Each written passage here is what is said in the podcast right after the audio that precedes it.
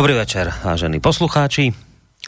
S príchodom druhého piatku v mesiaci august sa vám hlásime s ďalším dielom relácie o slobode spoločnosti, ktorá stala sa takou, povedal by som, nástupníckou reláciou pôvodnej relácie politické mimovládky, ktorú sme v týchto večerných časoch, aj keď teda chodevalo to tretí piatok v mesiaci, ktorú sme tu uh, pôvodne u nás v týchto časoch vysielali, vlastne ani nie, že tak doteraz, ale my už vlastne minulý mesiac sme v tomto čase uh, poprvýkrát vlastne vysiali spomínanú reláciu o slobode spoločnosti. A spomínam to preto, lebo uh, my dnes vlastne priamo nadviažeme na ten náš rozhovor spred mesiaca. Uh, tí, ktorí nás počúvate pravidelne, tak samozrejme veľmi dobre viete, že my sme vtedy pred tým mesiacom otvorili podľa mňa veľmi vážnu tému a Síce téma znela, že ako sa postaviť k médiám. To, čo všetko v tej našej vtedajšej relácii odznelo, to ja samozrejme teraz všetko spomínať nebudem ani bilancovať, pretože predpokladám, že tak o malú chvíľku tak či onak urobí hlavná tvár tejto relácie, ktorú už o malú chvíľku samozrejme privítam. Ja len teda tak všeobecne skonštatujem, že to nebolo veľmi príjemné počúvanie. Dve také veci som si vystrihol ako takú ukážku toho, čo tam odznelo pred tým mesiacom. Napríklad sme sa dozvedeli aj to, čo sme už dlhšiu dobu tušili. To, že máme médiá, ktoré sú vlastnené, sú predmetom podnikania, majú majiteľov s konfliktami záujmov, sú právnickými osobami, príjmajú peniaze od iných odberateľov ako inzerentov, politických subjektov, politických mimovládok a tak ďalej. To všetko ich akoby zapojí do veľkého súkolia kapitalizmu a potom oni nemajú na výber tie médiá. Oni jednoducho žijú v tej vašej tzv. realite, ale v tej realite ste, sa nehľada tá pravda, o ktorej ja som hovoril, tá celistva, kde je váš záujem prvorady, že to má morálny rozmer, že majú na zreteli vás ako odberateľa, vaše záujmy, vašu slobodu, vašu budúcnosť. Nie, to tam nie je. Tam je zohľadňovaný svet kapitalizmu, kde sú zohľadňované záujmy inzerentov, majiteľov, politických subjektov. Skrátka tých, ktorí majú peniaze, ktoré nakoniec akoby financujú a presadia si svoj vplyv. No, to bola jedna vec, ale zaznela ešte aj takáto chuťovka. Média vlastne nasadzujú mentálne klietky. Tak toto je ono. Toto je ono. Ja som hovoril, že tá klietka nie je fyzická, ale ona mentálna je. To je ako rozprávke o perníkovej chalúbke. Proste Janko je v klietke, vypasený a ešte argumentuje Marienke, že však to nie je také zlé, však, však tu je vlastne celkom dobré, však dostáva jedlo. Akurát jeden maličký, fakt okrajový problém to má, že Janko bude zožraný. Lebo v podstate on, to je, to je zákon prírody, ak vy prestanete myslieť a prestanete sa namáhať, tak konec. Príroda vás škrtne. Lebo ne, nevyužívate základnú schopnosť, ktorú máte, aktivitu ľudského ducha. A ak, ak sa spoliehate, že niekto iný vám vlastne uľahčí to celé, tak ne, no neulahčí. On vám násadí klietku a on si to vyučtuje a potom vás ožerie.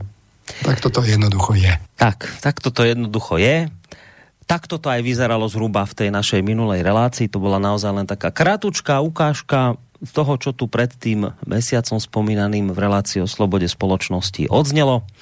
Na základe čoho som teda v tomto svojom úvode konštatoval, že to nebolo veľmi radosné počúvanie. Lenže nakoniec relácie predsa len svitla nádej. Ukázalo sa totiž, že my tu nie sme na to, aby sme bedákali nad tým súčasným stavom a nedaj Bože hádzali preto flintu do žita, práve naopak. Sme tu na to, aby sme na podklade pochopenia tých súčasných problémov, o ktorých bola minulé reč, aby sme na základe týchto, pochopenia týchto problémov našli konkrétne riešenia, ako s touto situáciou naložiť, respektíve ako z tohto celého von. No a o tom bude dnešný druhý diel relácie o slobode spoločnosti s podtitulom Ako sa postaviť k médiám. Na Skyblinke vítam pána, ktorý nám tu znel v týchto krátkých úvodných chuťovkách. V rámci tohto môjho úvodu pán doktor Peter Marman. Dobrý večer. Dobrý večer vám, Boris, do bansko štúdia. Pozdravujem aj poslucháčov. Nech už nás počúvajú akoukoľvek formou a kedy im to vyjde. A kdekoľvek, samozrejme. A tak kdekoľvek. dobrý večer aj vám, dobrý večer našim poslucháčom, ktorí sa rozhodli teraz, že minimálne tieto dve hodiny, ale zrejme možno aj viac uvidíme, strávia v našej prítomnosti. Minule sme to tiež tak robili, urobíme to aj dnes tak, že Samozrejme, ak budú nejaké otázky k téme, ktorú dnes riešiť budeme, z vašej strany poslucháčskej, tak niekde tak v tých záverečných častiach tejto relácie sa k ním určite dostaneme. Mail je studiozavinačslobodnyvysielac.sk prípadne aj naša internetová stránka, takéto zelené tlačidlo otázka do štúdia, alebo možno aj telefón, ak by nejaký v závere bol 048 381 0101, tak by sme sa s ním iste nejako popasovali. Ja už len teda dodávam, že vám nerušené piatkové počúvanie práve z bansko štúdia Boris Koroni. No, ja som hovoril o tom, že nebudem ja nejaké bilancie robiť v tomto svojom úvode, som tak nejak predpokladal, že to asi urobíte vy. Predpokladal som, predpokladám správne. Niečo si samozrejme zrekapitulujeme. Uh-huh. To, čo ste vybral, uh, samozrejme odznelo. Odzneli aj ďalšie veci, takže rád by som niečo zopakoval. Tak a potom pôjdeme k tým riešeniam pridáme teda ešte ďalšiu analýzu, lebo minule sme to nestihli mm-hmm. a ja dúfam, že takú koncu sa dostaneme teda e, k riešeniam, že čo by človek mal robiť. Aha, takže takto to bude. No dobré, ja som si myslel, že k tej téme sme už povedali úplne všetko, že už nie viac čo povedať k médiám, už len teda tie riešenia. Viete, že nie, nie, nie, ešte, ešte teda je čo hovoriť. No dobre, tak necháme Viete, sa Že, Boris, že keď si dobre neuvedomíme, mm v čom všetkom je problém, tak uh, potom prídu nejaké také skratkovité riešenia mm. a tých je dnes dosť. A v podstate je to kontraproduktívne nakoniec. Uh, ono, riešenia by mali vyplynúť práve z dobrého poznania situácie a kde všade tie deformácie nastávajú. Mm. To, čo my si tu hovoríme, sú v podstate také tie niektoré z tých deformácií, aj to, aj to, čo pridám dnes, to ešte samozrejme nebude všetko, to by sa toho dalo rozprávať. Tá situácia je vážna a nie je dobrá ehm, a tomu zodpovedá aj, aj tá situácia v spoločnosti. No to je naozaj vážny argument, že na to, aby sme mohli použiť nejaké naozaj rozumné riešenia, tak treba najskôr ten problém naozaj pochopiť. Nie len tak, že myslíme si, že tomu rozumieme, ale teda poobrať sa to z rôznych strán, tak aby, to, aby sme mali šancu vôbec naozaj z rôznych uhlov chápať podstatu toho, čo chceme nejakým spôsobom riešiť. Takže dobre, toto je myslím dobrá taktika, ktorú ste zvolili.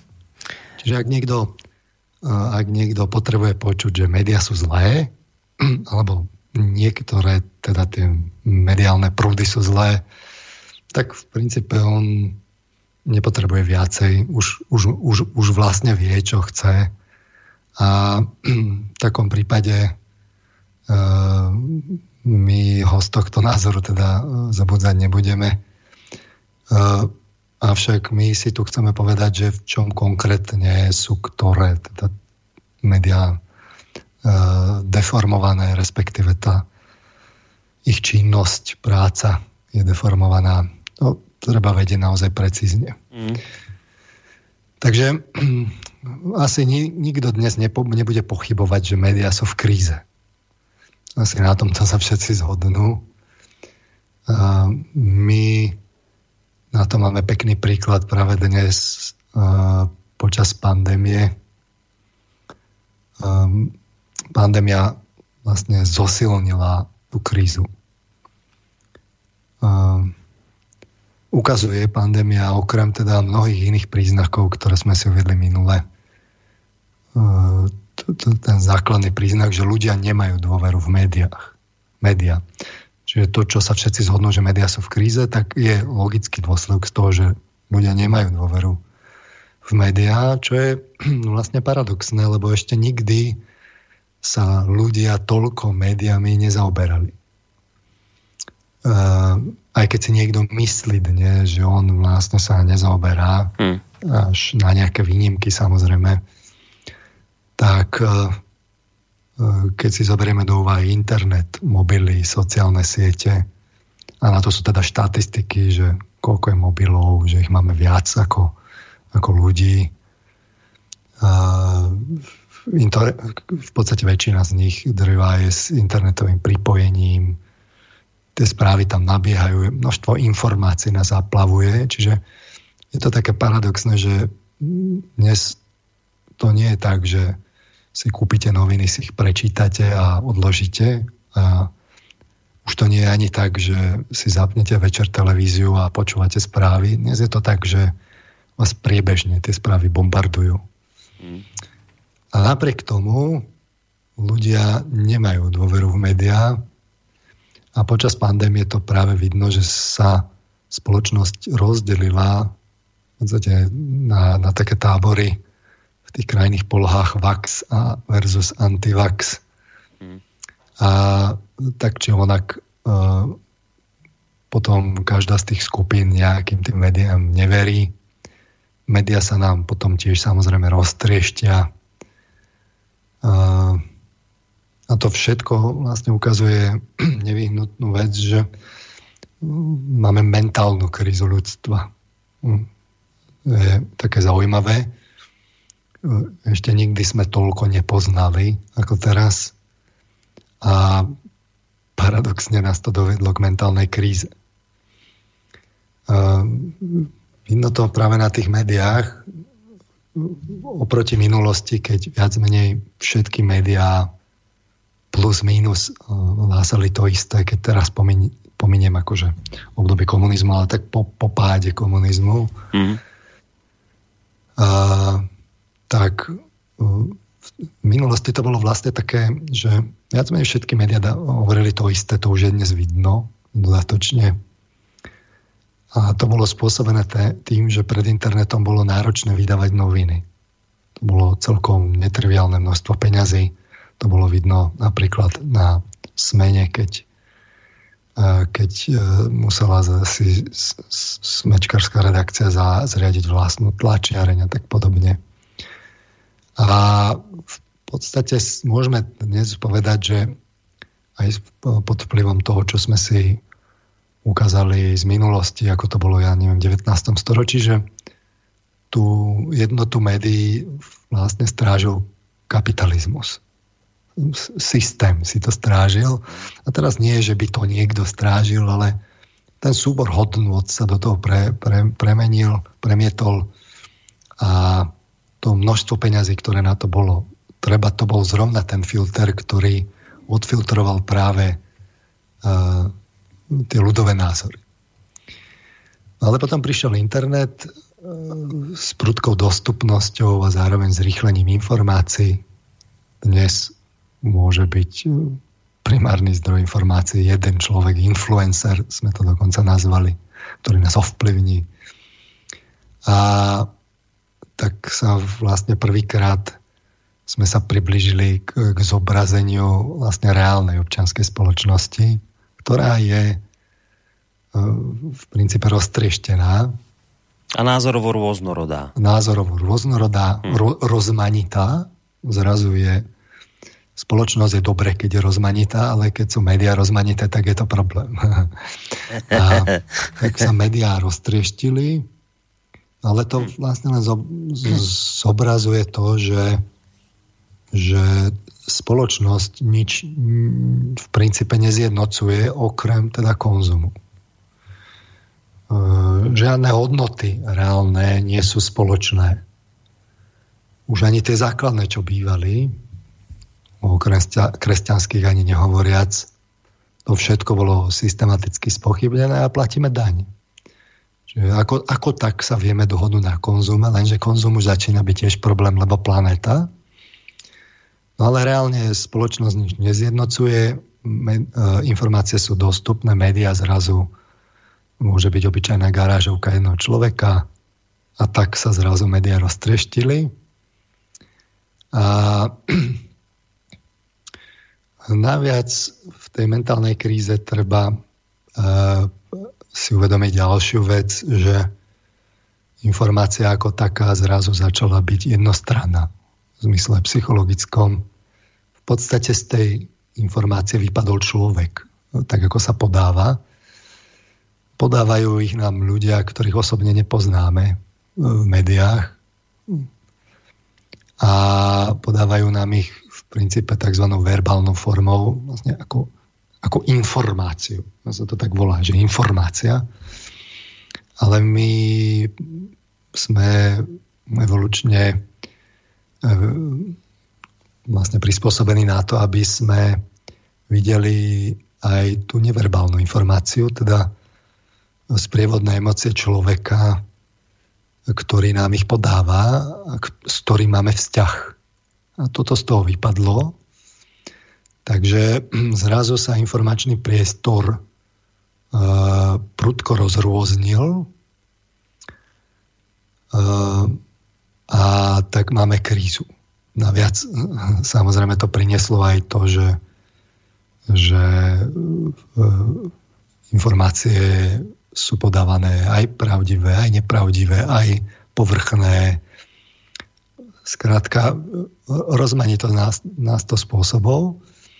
No a tie klasické mienkotvorné médiá, oni ešte stále nie sú rozmanité, oni ešte stále, aj keď sa, povedzme, ja neviem, konzervatívne médiá začali vzdialovať od liberálnych. Konzervatívci sa vďaka Bohu zobudili čiastočne a aj postupne eh, ja neviem, eh, tie so, socialistické alebo, alebo ľavicové médiá, ktoré sú v princípe tak trochu ľavicové, stále sú viac pravicové ako ľavicové, aj tie sa trochu už akoby e, začínajú posúvať.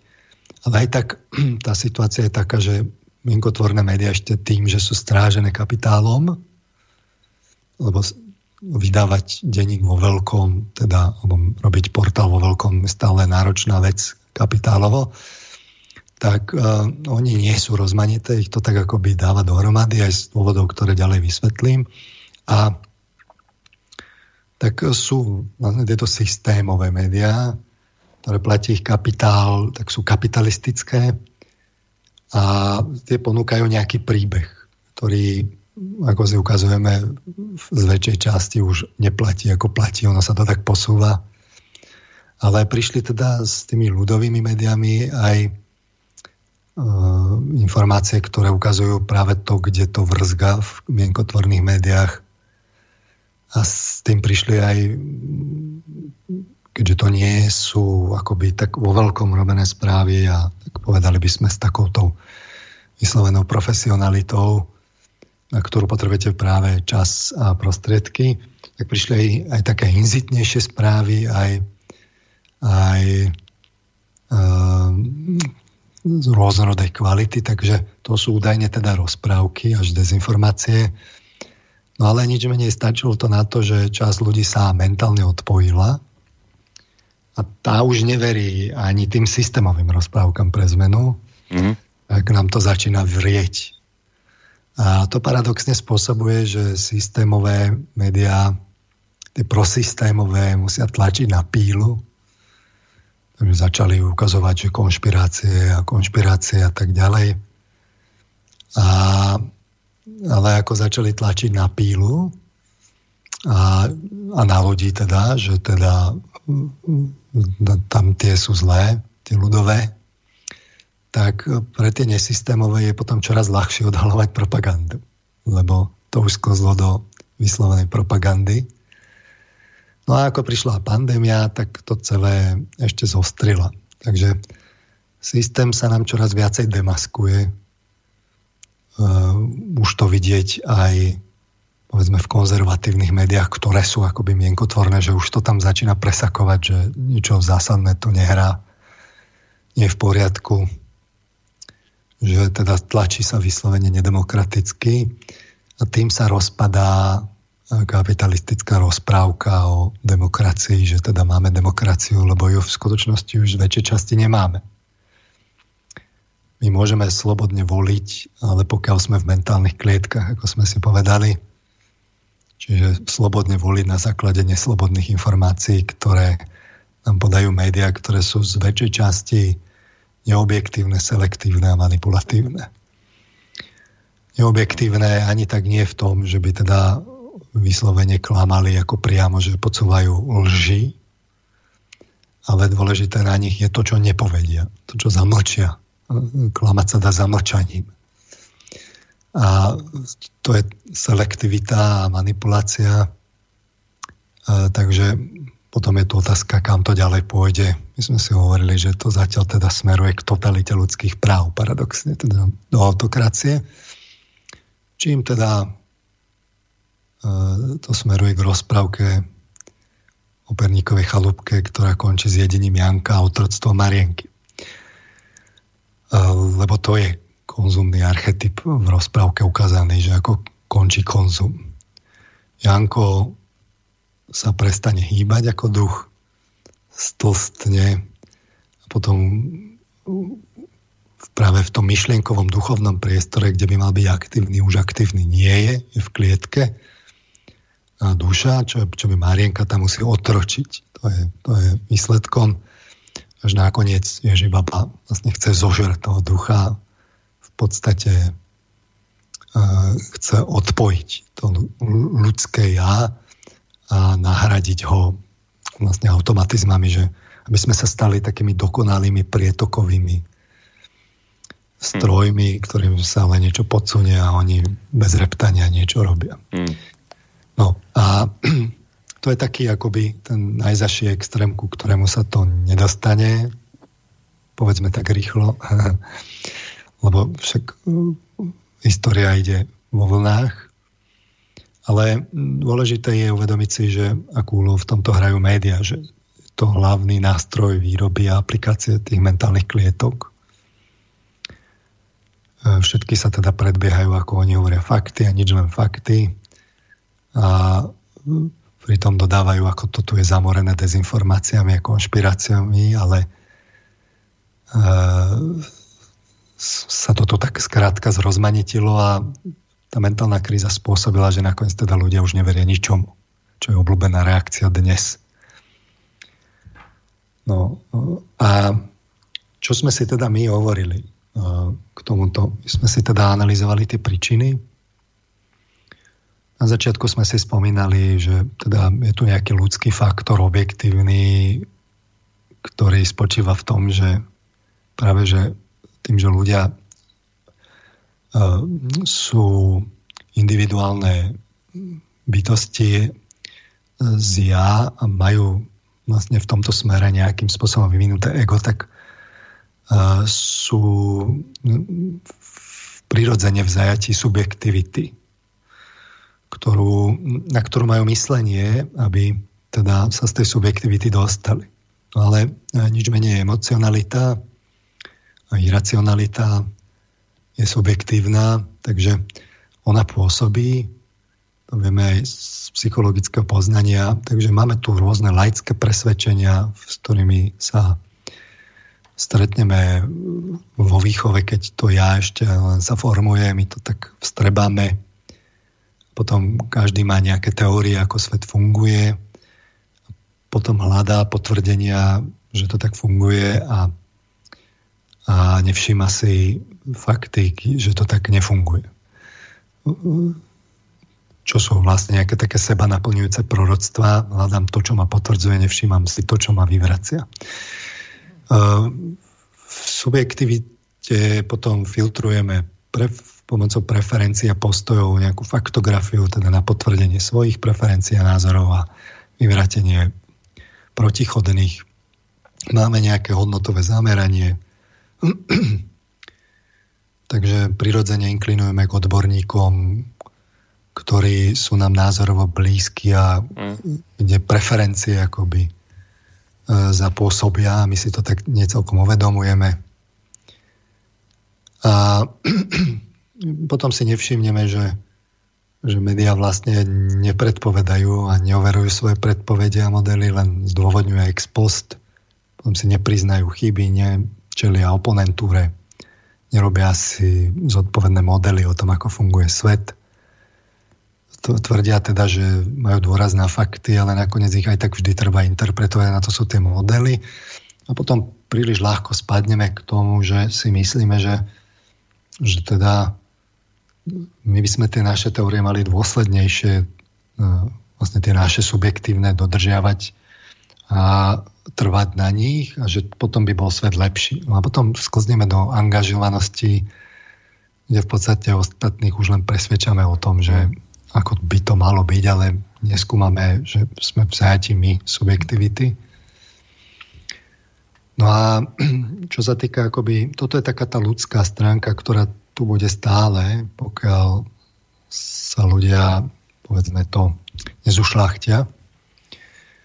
Ale potom je tu nejaký objektívny, sú tu nejaké objektívne uh, mechanizmy, alebo je to až také mechanistické, uh, ktoré v spoločnosti fungujú ohľadom médií a ktoré nám ukazujú, kde sa tie chyby robia. A my sme si v tej minulej relácii, a to by som chcel zvlášť dôrazniť, lebo je to dôležité, hovorili práve príklady z 19. storočia, kedy v princípe tie moderné médiá začínali. A e, ukazovali sme si to na článkoch a teda knihe Edwarda Hermana a Noama Chomského ešte z konca 80. rokov. A tam sme si hovorili, ako analyzovali 5 vlastne takých filtrov, alebo respektíve 4 filtre a jeden kontrolný mechanizmus, ktoré sa podielajú na tom, ako média deformujú svoju prácu. A my sme si to ukazovali, ako to oni zdôvodňovali koncom 80. rokov, keď vlastne bola, ešte boli klasické noviny, a už bola televízia, ktorá hrala vtedy prím, ale ešte nebol internet. A oni na to potvrdenie, že čo je tam dôležité, sa vlastne pozreli do minulosti, práve do toho 19. storočia. A my sa teraz môžeme pozrieť na tie analogie aj v tom 19. storočí, aj v tých 80. rokoch, keď ešte nebol internet a premietnúť to dnes, do dneška. Takže sme si analyzovali v tej minulej relácii tri filtre. Prvý filter bol o tom, že ako veľkosť vlastníctva, zisková orientácia mass médií v podstate odfiltruje práve ľudové médiá a tým pádom akoby zruší rozmanitosť, lebo tie peniaze to spôsobia a, a spôsob, akým médiá fungujú, že, že musia byť nejaké veľkosti, sú v, v súkromnom vlastníctve, so ziskovou orientáciou a oni potom to celkom prirodzene bez toho, aby niekto musel závažnejšie niečo robiť z tých egoistických motivácií práve e, biznis ľudí sa to celé akoby odfiltruje a, a práve tie peniaze urobia filter, že to, čo s nimi nesedí, to sa odfiltruje. Nie je to žiadna nejaká dramatická konšpirácia, aj keď v pozadí nejaké semi konšpirácie kľudne môžu byť, ale to nás ani nemusí v princípe zaujímať, to len trochu urýchli ako keby ten mm. proces. A tam sme si hovorili, že no, práve v 19. storočí prebehla tzv. industrializácia tlače. Čiže najskôr tlač v prvej polovici 19. storočia zlácnela a potom prišli nejaké reštrikcie,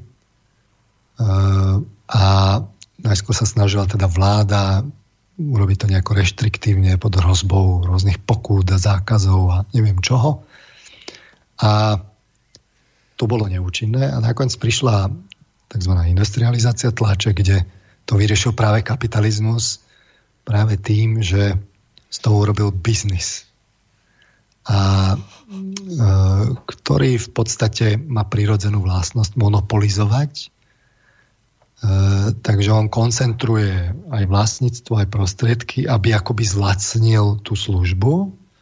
Tým vytlačí práve tie lokálne drahšie služby, ale tým, že skoncentruje práve vlastníctvo eh, a zväčší tú službu, tak sa do toho dostanú väčšie peniaze a tým sa urobí rovno ten filter. Hmm. Zrazu v tých redakciách sú ľudia, ktorí sú práve odfiltrovaní kapitálom, že oni už isté veci písať jednoducho nemôžu. No to, čo sa mi, prepáčte, do toho skáčem, tá jedna z vecí, ktorá sa mi vtedy ťažko počúvala, je to, keď ste potom pokračovali v tom zmysle, že toto nám tu hrozí opäť.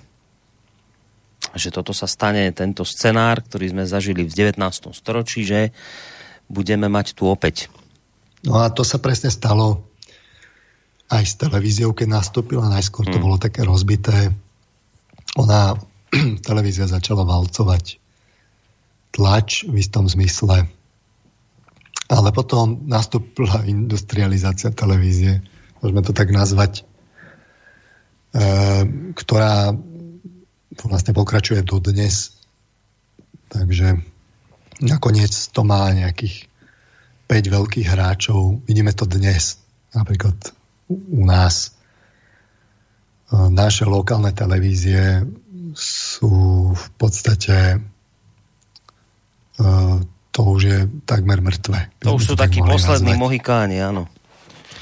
Uh, zožerú to práve mm. veľkí hráči typu Netflix, Apple TV a HBO a takýto práve tí mm. Disney, Warner a veľkí globálni hráči, ktorí z toho urobia uh, vlastne globálny biznis. A tu nejaká Markiza je samozrejme na predaj bola už, už kto mohol ten vlastne opúšťa biznis, lebo už to ide inde. A, no a toto isté práve prišlo v 90. rokoch práve uh, v súvislosti s internetom a my sme si hovorili, čo bolo to neradosné, že práve nastúpila industrializácia webu. A e, to vidno vlastne na big tech hráčoch. E, v skutočnosti oni už dokonca vlastne zožerú tých e, tie veľké, veľkých majiteľov médií. Čiže ja neviem, Apple TV, to máte už člena uh, Big Five, ktorý má vlastnú televíziu, ktorú vlastne posúva uh, na svojich platformách. A um, jednoducho tí veľkí hráči sú pod tlakom, dojde k nejakým fúziám a tak ďalej. A samozrejme, oni vytvoria platformy, v ktorých sa hýbu informácie a kto nie je v tých platformách, ten zrazu je niekde na okraji, pretože ľud odišiel niekam inam. Je v podstate v technologickom zajatí. Mm. Tých príbehov, ako sme v technologickom zajatí, to sa dnes množí. Už to vieme, to nie je žiadne tajomstvo. Takže tá analogia ohľadom veľkosti vlastníctva a ziskovej orientácie mass media, o ktorej hovorili Herman, Herman s Čomským, je dnes ešte aktuálnejšia, ešte drvivejšia, kde už vidno v podstate nejakú tretiu, možno štvrtú iteráciu podľa toho, čo všetko tam započítame. No a sme si hovorili, že potom e, samozrejme s tým súvisia aj nejaké také manipulácie práve s tým subjektívnym skreslením, kde treba akoby podporovať tú systémovú rozprávku. E, neoznačujú sa ľudia s konfliktami záujmov už cieľene potom v kritiku médiá, ktorú adresujú iným, neaplikujú aj na seba, majú dvojité metre, neoznačujú váhu prezentovaných názorov, fundovanosť zdrojov titulnú stranu vyberajú subjektívne až manipulatívne. Skrátka, to, to sme si nejako tam hovorili, že ako od tých akoby ešte takých nejakých objektívnych skreslení je to možné do, dôjsť až k takým vyslovene zákerným manipulatívnym. Mm. Druhý uh, filter súvisel potom s s, ešte sme si tam hovorili práve pri tom vlastníctve ešte o tom, že sú tam konflikty záujmov, ako majiteľia majú nejaké dohody v zákulisí, príjmajú sa peniaze od iných ako odberateľov, že to je vlastne dumping. A že žurnalista je ako ľudský zdroj. V podstate ten človek z toho vypadá, industrializácie webu. No a práve to príjmanie peniaze od iných, to bol druhý filter, kde hovorili Hermana s Čomským, že teda reklama, e, ktorá pôvodne bola myslená, že že to bude obohatenie, že sa môže verejne propagovať, sa v skutočnosti stala licenciou na obchodovanie. Doslova do písmena. To je, a je to v skutočnosti silný mechanizmus oslabujúci práve uh, tie ľudové médiá, alebo ako oni hovorili, tlač robotníckej triedy. O, ten len umožnil kapitálu vstúpiť z inej strany ako ďalší cenzor E, kde zadampoval e, výrobu médií práve tým, že médiá mohli akože získať za, za sprostredkovanie reklamy, ale tým sa v skutočnosti zákazníkom stal korporát. E, a potom reklama celkom prirodzene filtruje informácie, ktoré v médiu sú, lebo reklama je len prostriedkom pre záujmy práve korporátnej sféry, ktorá má opäť nie, netreba to brať nejako konšpiratívne, nejaké záujmy, že, že v podstate musí byť odberateľ, čitateľ alebo poslucháč alebo divák musia byť jednoducho v nejakom takom celku akoby prirodzenom naladení, v takom relatívne pozitívnom. A keď sa deje niečo zlé, tak e, to určite nie je so systémom, ale sú nejaké také výchylky, ktoré v princípe nie sú práve v tom trhu, ale sú e, niekde, kde to korporátnej sfére nevyhovuje a potom tam sa hľadajú chronické chyby, čiže povedzme vo verejnej správe, ktorú, ktorá sa dostáva pod tlak ne, v podstate nepriamo korporátu a korporátnych záujmov. Tak to dnes aj vyzerá. Mm. A naviac tá reklama injektuje manipulácie, poťahuje na zájemocie, prichádza marketing, v princípe dehumanizácia, lebo e, sme tlačení k nakupovaniu bez toho, aby sme to aby to bolo ponechané na nás. A sa živia tým pádom bubliny, že človek je v takom umámení a viac dnes sa to využije na to, že, že teda sa pridajú tie nové prostriedky, kde práve ľudia sú v sociálnych sieťach a sú prostriedky, ako im doručovať informácie, ale doručujú sa im aj s tými reklamami, čiže okrem toho, že sme pod tlakom informácií, akých, v akom sme ešte neboli, tak sme aj pod tlakom reklamy, v akom sme ešte neboli. A to znamená, že sme pod manipuláciou nakupovať, ako sme ešte neboli. Takže toto celkom prirodzene prekope uh, um, média tak, že ak nejaké médium by chcelo povedať, že práve chyba je v tom, že sme manipulovaní, aby sme kúpovali a že by sme vlastne nemali kupovať toľko, no tak to bude v, v, v príkrom e, protikladnom záujme práve korporátnej sféry a inzerentov a to médium jednoducho zostane bez reklamy a v totálnej nevýhode na trhu. Celkom prozaické. No a tieto dve, tieto dve filtre sme si povedali minule. Považoval som za dôležité si to po mesiaci trochu viacej približiť, lebo chceme na to nadviazať práve ďalšími filtrami. Mm-hmm. A snažil som sa to povedať aj trochu inými slovami, z inej strany možno niečo vybrať. A dnes by sme si povedali o tých dvoch ďalších filtroch, ktoré tam, vlastne teda zbytku, ktoré oni hovorili a zase tých analogiách smerom do dnes, kde sa to ďalej rozvinulo. Takže... E, Dobre, takže vlastne zhrnutie toho minulého dielu môžeme teda považovať za uzavreté. Uh, ono nás aj tak rýchlo ste tým preleteli, keď by niekto potreboval podrobnejšie informácie, tak samozrejme tú reláciu nájde v archíve, ten prvý diel. Tak môžeme sa posunúť teda k tým ďalším dvom filtrom, ale neviem, teraz dáme si hudobnú prestávku, ideme si to trošku oddeliť hudobne, alebo ani nie. Aby som ešte trochu Dobre. povedal a potom Dobre. si dáme teda reláciu. Dobre. Si nedáme skladbu rovno po opakovaní. Mm-hmm. Dobre. Takže ďalší filter, tretí, bol zdrojovanie správ mass médií, ako to nazvali Herman s, Čom, s Čomským. A, tak ja niečo zase ocitujem z ich, z ich textu.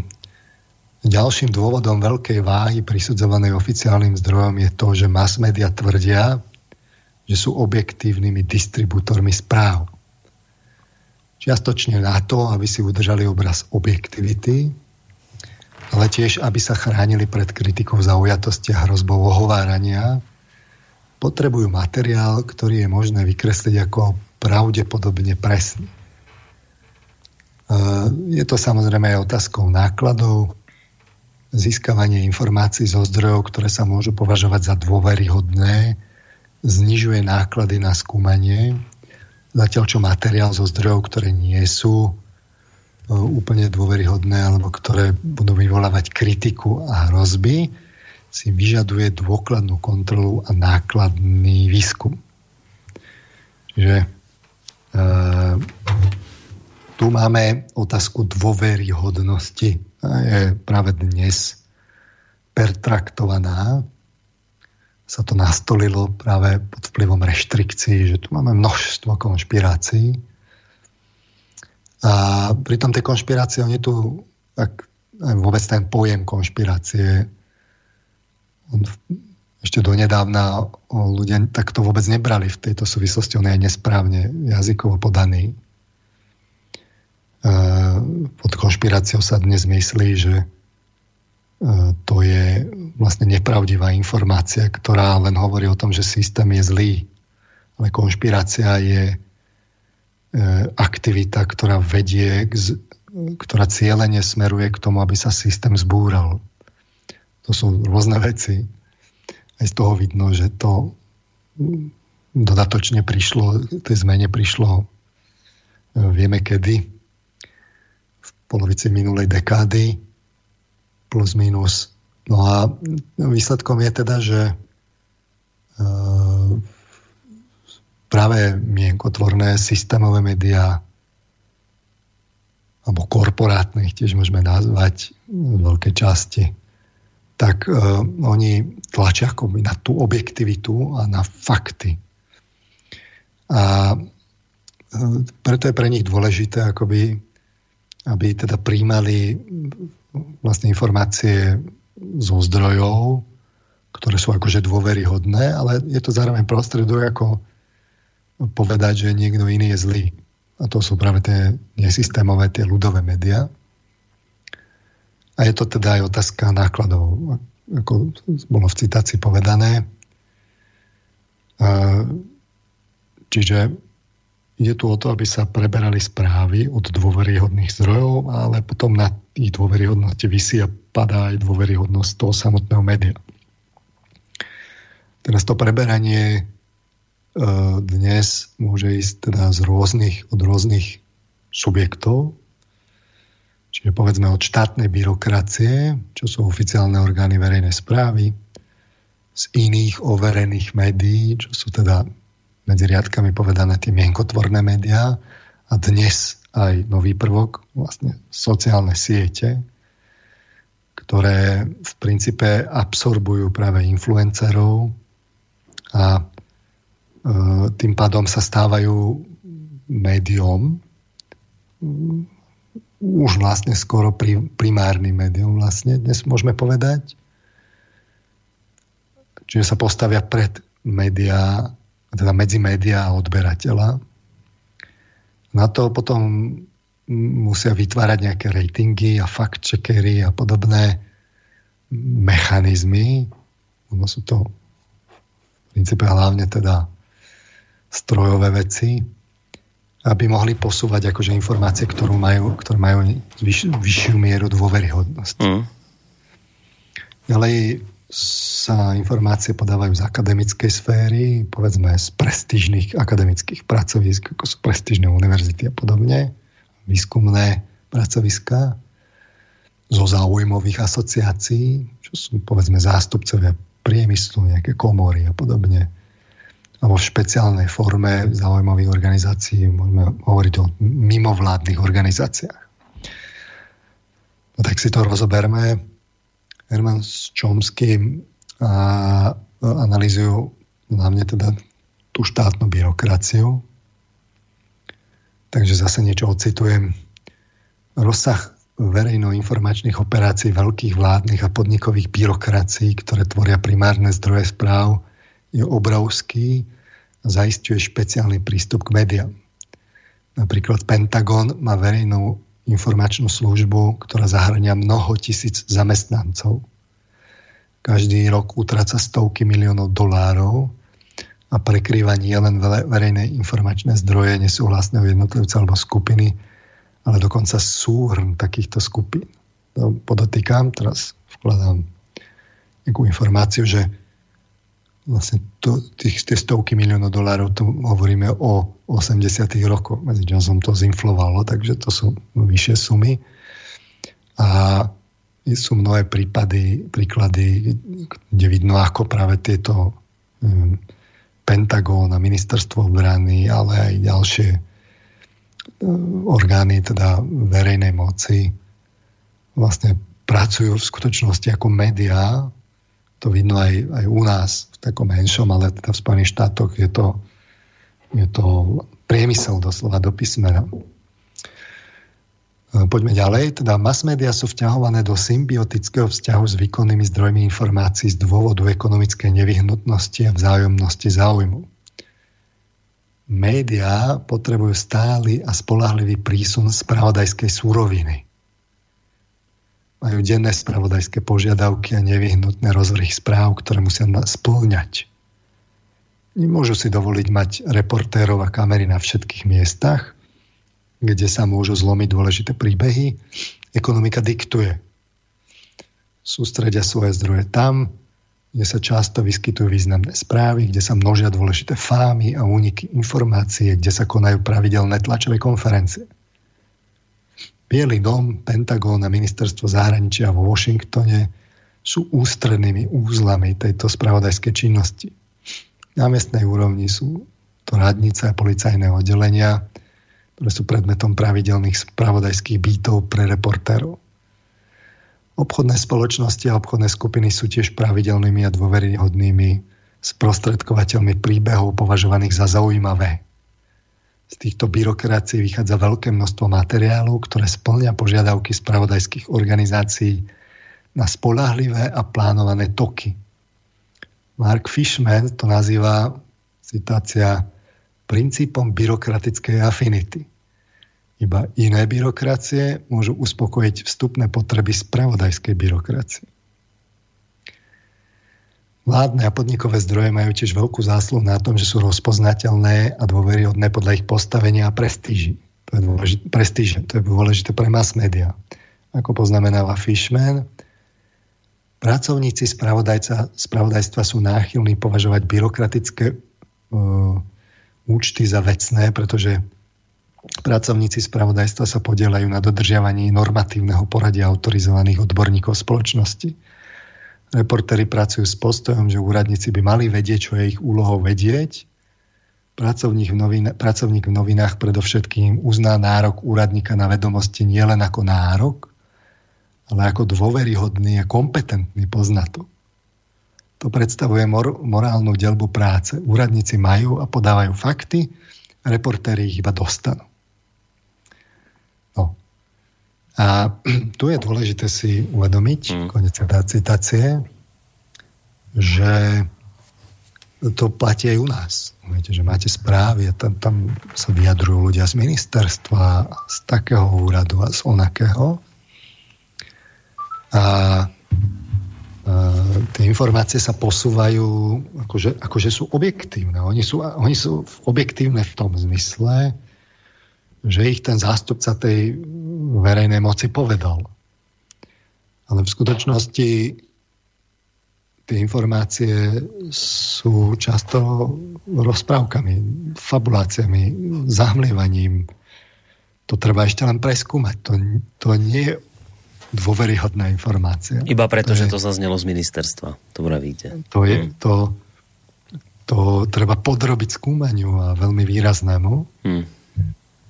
Uh, tak príklady manipulácie, ja neviem, Pentagonu vo vojnách, to to si stačí pozrieť no, vlastne dodatočné dokumenty potom o tom, ako ja neviem, prebiehali, prebiehala vojna v Iraku.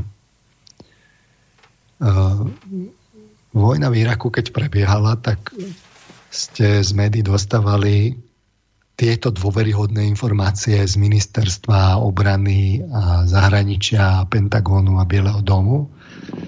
Oni vytvárali ilúziu, ako chirurgicky presné operácie e, sú namierené len na ničenie vojenských jednotiek a v žiadnom prípade nemôžu ohroziť civilné obyvateľstvo a tak ďalej. Dozvedeli sme sa, že sú tam zbranie hromadného ničenia, ale skutočnosť potom, keď sa to skúma ďalej, tak sa zistí, že to tá chirurgická pre, presnosť to bola, ak si to dobre pamätám, len v tretine prípadov, že to malo ďaleko od chirurgickej presnosti. A ja som hovoril aj také iné prípady, že keď sa e, bojovalo teda v Sýrii, tak zrazu to, čo sa ukazovalo v Iraku o tej chirurgické presnosti, to sa už zrazu neukazovalo, nepovažovalo sa to za, dô, za dôležité a to v podstate len akoby odkrylo ruku armáde, že si tam mohla robiť veci, ktoré by sme považovali za všetko iné, len nie humanné. Čiže aj takéto sa tam diali, ale povedzme, že no už môžeme špekulovať, ale to, že vlastne tieto oficiálne orgány podávali, podsúvali zámerne skreslené informácie. To je súčasť poznania bežného, ale tým, že sa to poznanie sprostredkuje až o 15-20 rokov, ono už je vlastne neaktuálne a už akoby to nikoho nezaujíma. A potom sa deje to isté v aktuálnej vojne, lebo vždy je nejaká vojna v princípe.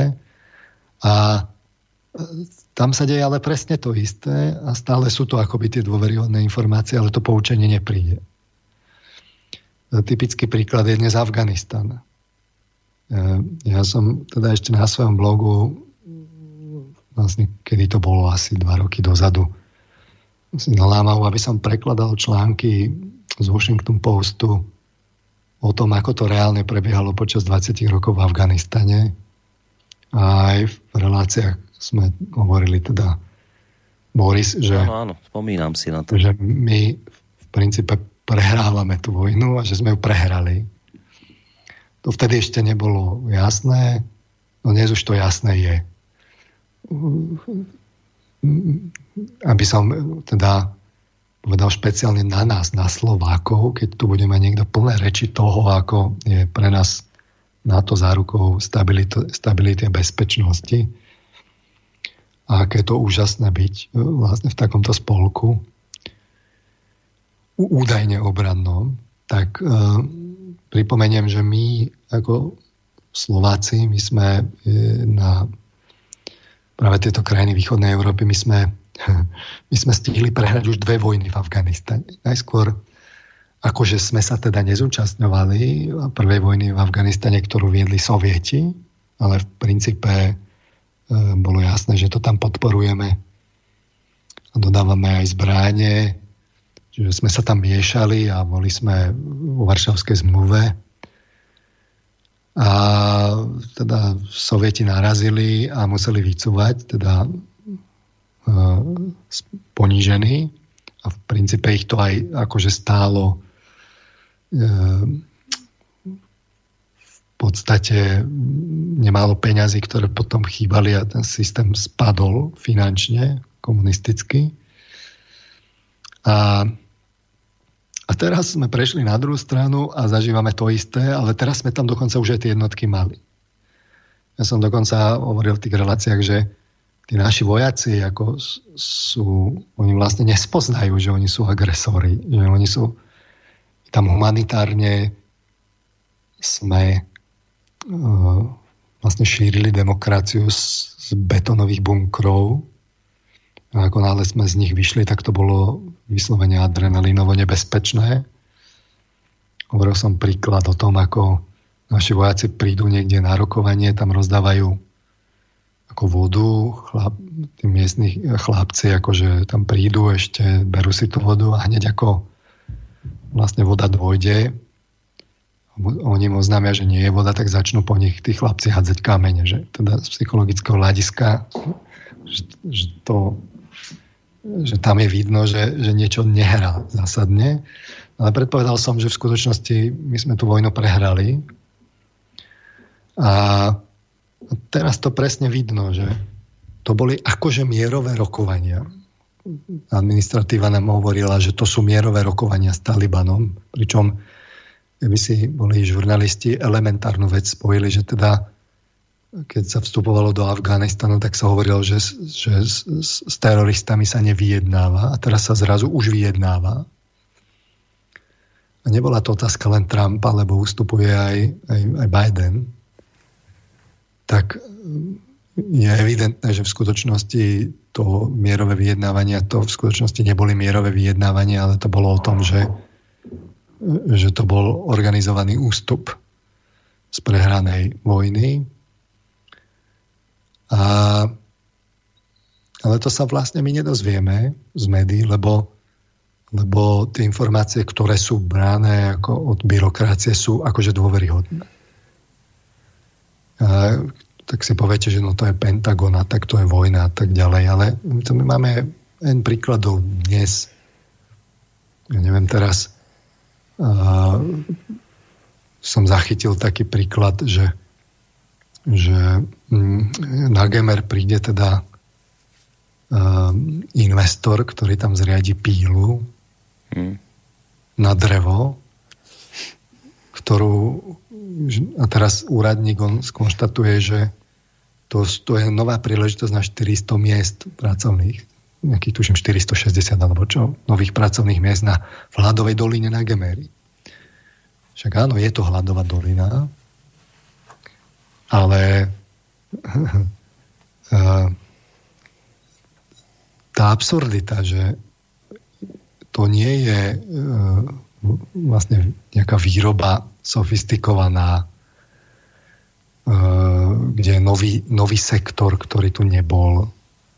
To sa akoby investuje do sektoru, ktorý už je u nás plný a naviac e, sa u nás e, vlastne neustále hovorí o tom, ako, ako naše lesy trpia a my vlastne momentálne v podstate vyvážame drevo do Ameriky a náš priemysel vlastne trpí, lebo má nedostatok dreva.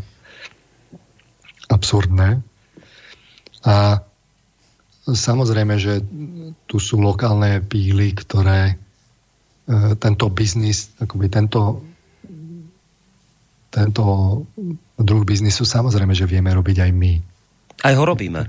Aj ho robíme. Aj ho robíme. Nepotrebujeme na to, aby sem hmm. prišiel ďalší, ktorý v podstate urobí čo? Urobí dumping a zistí sa, že v skutočnosti on má v pláne vyrábať toľko, že spotrebuje polovicu slovenského dreva.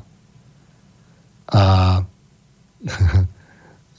čiže čo bude výsledkom? No výsledkom bude, že E, vlastne iné píly zbankrotujú a tam prídu tie miesta, že keď to urobíte investíciu na plnom trhu, tak výsledkom nebude 460 nových miest, ale bude len transformácia 460 miest do cudzích rúk, hmm. do zahraničných. Takže inými slovami, to, čo robili doteraz tí malí slovenskí živnostníci, tak to vlastne bude teraz robiť veľká nemecká firma. Teraz, no. Ja som to ani no. neskúmal, že či dokonca nedostanú štátnu dotáciu, alebo mm, čo. Mm. Ani by som sa nečudoval. Ale samozrejme, že ja tie podrobnosti ani v princípe nepoznám. Povedzme to, berme to ako modelový príklad z rezervou, mm. ale samozrejme, čo bude hovoriť ten úradník na tom ministerstve, čo ani vlastne v princípe nebude môcť úradník, to bude hovorca, ktorý vie tie marketingové všetky poučky, vie tie metódy, ako to má, vyberie si tie informácie, aby, aby dotváral pozitívny obraz inštitúcie a tak ďalej, tak samozrejme povie jednostranné informácie, ktoré v princípe ten žurnalista nemá brať ako, ako objektívnu dôveryhodnú informáciu, ale má ju podrobiť v tomto prípade brutálnej kritike. A nie len to, že teda to je e, v takom prípade ako predanie trhu do zahraničných rúk, kde príde k dumpingu, čo nie je v našom záujme, ale má to doviesť ďalej, má povedať, že dobre, a teraz keď toto urobíme, e, tak vlastne bude tu ďalší priemysel teda v nemeckých rukách aké to bude mať dôsledky na ekonomiku, na samostatnosť rozhodovania, na našu pozíciu smerom vyjednávaniu v Nemecku, Európskej únii a tak ďalej. Skrátka na tom sa nemôže takmer nič pozitívneho nájsť. Ale to, to by sme veľa chceli a to ukazuje to, že, že v skutočnosti čo sú to za ľudia na, na, na ministerstve, kto ich tam vyberá. Keď trochu predbehnem, tak vlastne zistíme, že to sú nejaké politické strany, ktoré zasa v kľúčovej miere tam hrajú úlohy ľudia z politických mimovládok alebo ľudia školení politickými mimovládkami, ktoré, ktorí keď tam oni nastúpia, tak oni práve to, čo sa hovorí, že ako to funguje, čo je dôležité na ekonomike, na, na chode toho ministerstva, čo, čo treba strážiť, ktoré parametre, tak oni vyberú to, čo je v súlade s tou oficiálnou rozprávkou. A potom v skutočnosti to sú akože dôveryhodné informácie, ale ktoré sú vlastne z, z veľkej časti zamlčiavaním dôležitých vecí. A čiže títo ľudia, ktorí sú tam, oni nastúpia na to ministerstvo, rozhodujú o tom, kto tam príde. Takže tí zamestnanci postupne časom budú mať ten newspeak, ktorí tam nastolia politické strany, ktoré sú na vrchu a tie sú mediálne činné a sú sponzorované a v podstate tým spôsobom sú vyfiltrované. A výsledkom mm. potom je, že keď aj by prišiel rovno nejaký, nejakú k zmene vlády, sme to zažili na, na amerických prezidentoch, nie len otázka Trumpa, stiažoval si na to aj Obama, nazval to, ja neviem, Washington Playbook, že ako ho nútili nejaké veci urobiť a to bol prosím pekne demokratický prezident. No Trump ten rovno hovoril o tak neviem, či to nazval on Deep State, ale v princípe asi v tomto smere išiel. Sa rýchlo ukázalo, že to, čo bolo hovorené o tom, že prezident Spojených štátov americký je najmocnejší človek na svete, lebo je vodca slobodného sveta, tak skončil vypnutý a vyšetrovaný. A skrátka dobre, v konečnom dôsledku tým filtrom, ktorý nejakom konečnom čase odfiltruje tých pracovníkov názorovo, je závislý od peňazí, doslova do písmena, lebo média, sponsoring, potom politické strany a nakoniec e, vlastne tie nástupia do vedenia a postupne odfiltrujú tých ľudí. Takže uh, tuto je problém. Jednoducho táto súrovina, ktorá prichádza, tá nemôže byť považovaná za dôveryhodnú a treba ju veľmi, veľmi preosiať, lebo je veľmi, veľmi filtrovaná. Mm, ale nedieje sa tak. Média. Ale to sa nedieje. Mm. To sa posúva v rámci znižovania nákladov a tak ďalej. To vidíte, že to oni len niečo povedia. To sa v podstate akoby berie, ako, že to tak je. Mm. A len to dotvára taký dielik ako keby do tej rozprávky systémovej, že ako ten svet funguje. A keďže ono je to zosúladené, že médiá, politické strany, tieto oficiálne inštitúcie a tak ďalej, tak časom to začne vytvárať takú synergiu, tak sa to zdá, že keď to hovoria zo všetkých strán, tak to tak asi bude musieť byť. A to netreba nejakú, že tam musí niekto pobehovať a niekoho manipulovať. To urobia tie peniaze. No a teraz by sme si mohli dať skladbu, nech si oddychneme. Dobre. A budeme potom pokračovať. Po Pôjdeme skladbe. k ďalšiemu filtru po skladbe. Dobre. Dobre, tak uh, malá hudobná prestávočka a po nej pokračujeme ďalej.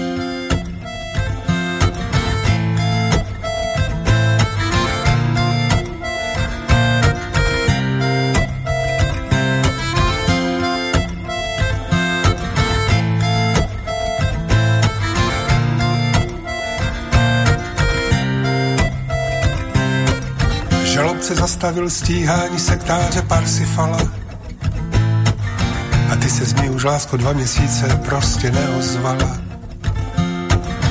Hajlující mladíci skopali muže. Chtěl bych být hadem, abych vysvlékl se ze své kůže.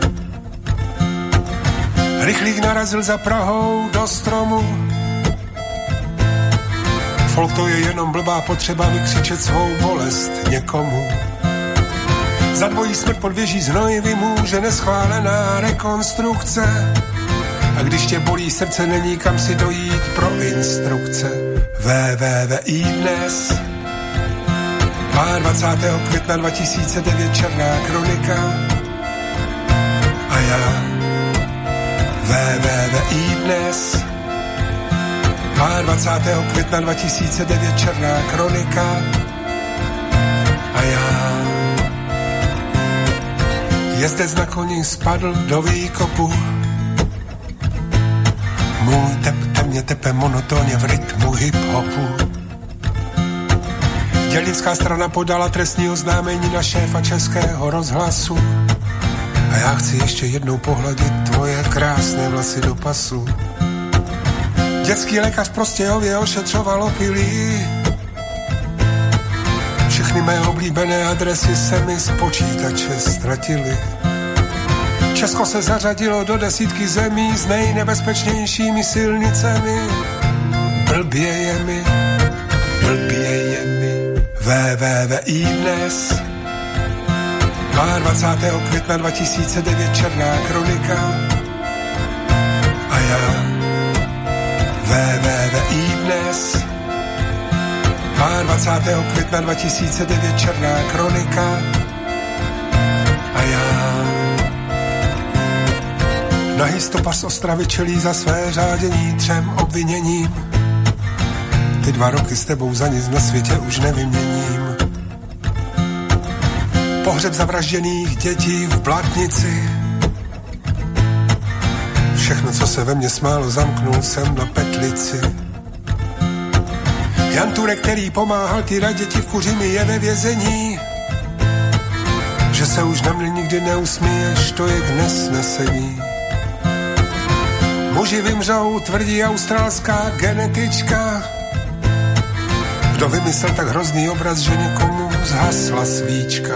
VVVI dnes 22. května 2009 Černá kronika a já VVVI dnes 22. května 2009 Černá kronika a já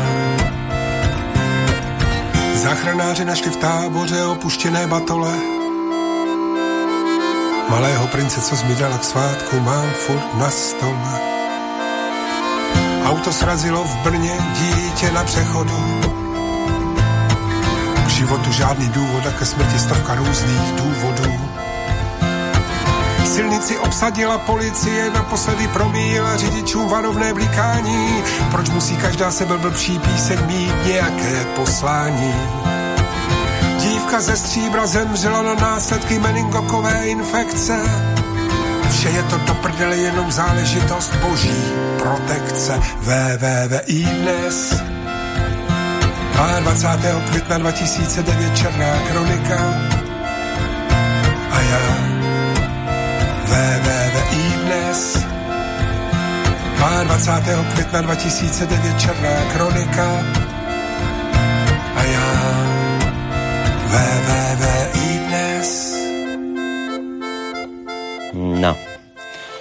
Tak po dlhodobnej prestávke nás tu máte opäť s reláciou o slobode spoločnosti. Dnes druhým dielom pokračujeme e, v relácii na tému, ako naložiť s médiami alebo ako pristupovať k médiám.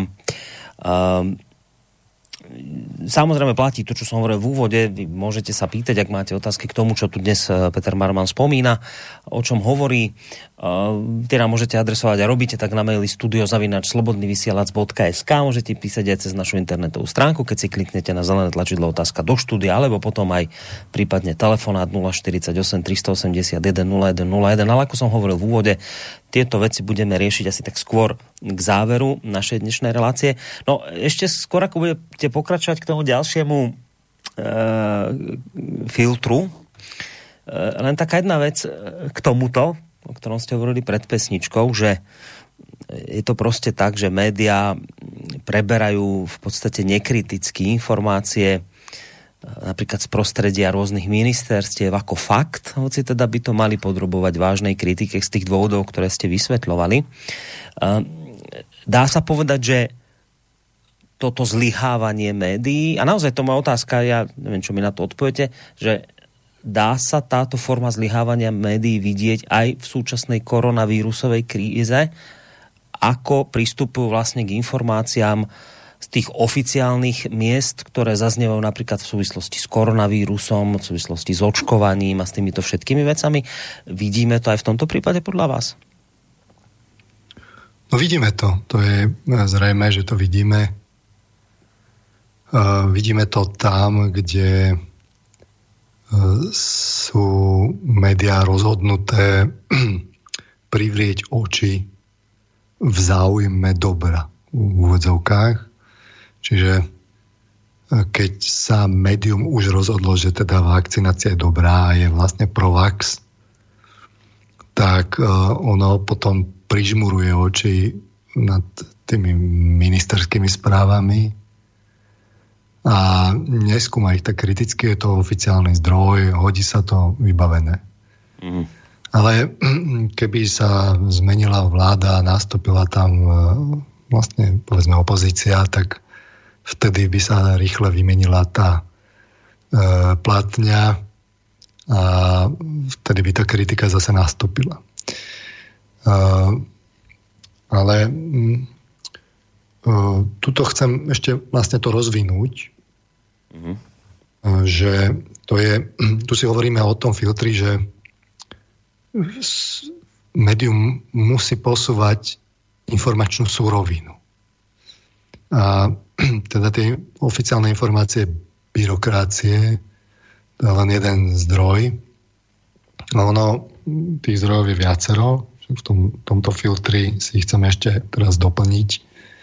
Oni navzájom akoby no, musia dávať nejaký taký konzistentný príbeh. Že to tak akoby sedí dohromady. Takže mm, ďalšia, to, to, to čo preteká uh, od verejnej správy, to je len jedna, jeden z tých kanálov, ktorý, kde tá surovina priteká a preteká. Uh, u nás to nie je také uh, až úplne analogické, ako je to v Spojených štátoch. V Spojených štátoch, keby niekoho odpojila vláda, nejaké médium, tak má veľký problém. U nás uh, uh, práve tie nepohodlné vlády, keď, keď odpoja médium, tak sa nič nedeje. my sme nekriticky napojení práve na západné médiá, takže no, v princípe to, či tu, tu sa kritizuje to, čo není v súlade so západným, západným pohľadom. Ako náhle je to v súlade so západným pohľadom, tak je to zase úplne nekritické a vtedy, vtedy vidno tú nekritickosť. Že sa to proste preberá. No, dokonca sa to dá ukázať na rezortoch, čiže rezort spravodlivosti, ktorý vedie uh, ministerka Kolníková, tak uh, ten, je, ten je úplne nekriticky preberaný práve červenými médiami. A, a to preto, lebo je to vlastne v súlade s tým západným pohľadom, takže v tomto prípade by sme mohli vidieť, ako to je v tých Spojených štátoch ministerke sa prepečie to, čo by sa neprepeklo ani bežnému úradníkovi na, na ministerstve, keby tam bol, no ja neviem, smer alebo, alebo nejaká iná nepohodlná strana. E, poďme teda k tým ďalším kanálom. Čiže samozrejme ďalší zdroj suroviny sú uh, iné médiá. Média si navzájom preberajú správy, zvlášť keď e, je tam rovnaký majiteľ vzadu alebo rovnaká skupina, že to v holdingu, tak to je úplne viditeľné, ale je tu aj nejaká taká tá príbuznosť, že, uh, že je to dôveryhodné, že síce je to iného rázenia, ale, ale berieme, že to je dôveryhodné, lebo, lebo vlastne máme nejakú takú tichú dohodu ktorá napríklad súvisí s tým, že sa aj nekritizuje a vzniká vlastne taký vznikajú také konglomeráty uh, elitného klubu, kde na začiatku sú nejaké tlačové agentúry, sme tie renomované boli AP, AFP, Reuters, čo sú obrovské konglomeráty, chrlia cestovky spravdenne. A pokračuje to potom ďalej veľkými uh, vlastne denníkmi, tými, tými prestížnymi. Zbiera sa to z, práve v tom holdingu, dnes sa to zdieľa prostredníctvom moderných technológií, povedzme aj s inou hlavičkou. Ale v princípe potom vzniká taká akoby spleť kanálov, kde sa to overuje málo. A u nás je to špecifické tým, že my veľké množstvo informácií vlastne preberáme zo západu. Tam sa to tak ako nekriticky berie, e, že to teda netreba overovať, to je ako písmo Božie takmer. A toto potom, akoby tento prúd, ako tečie cez tie médiá, tak on vlastne robí filter v skutočnosti, v zásadný filter, lebo on akoby usporia, usporadúva tú, tú, tú rozprávku. E, že, že čo, ako to teda ten svet funguje. E, samozrejme, mm, tie veľké agentúry, veľké e, médiá, oni majú súkromných vlastníkov, veľké aj finančné spoločnosti sú za nimi, čiže veľké peniaze aj keď sú dokonca články tvorené počítačmi, tak to, to je len akoby iná forma, ako to dať do poriadku. Jednoducho nemôžeme povedať, to je absolútne objektívne, lebo to vyprodukuje počítač, lebo tento vyprodukuje podľa teda vstupov, ktoré mu dá niekto. Čiže aj to, čo sú fakt čekry, čekre, tak oni majú nejaké vstupy. Takže veľmi rád by som videl práca fact-checkerov ohľadom, ja neviem, AstraZeneca na začiatku a AstraZeneca potom, keď ju teda stiahli. A je veľa takýchto prípadov.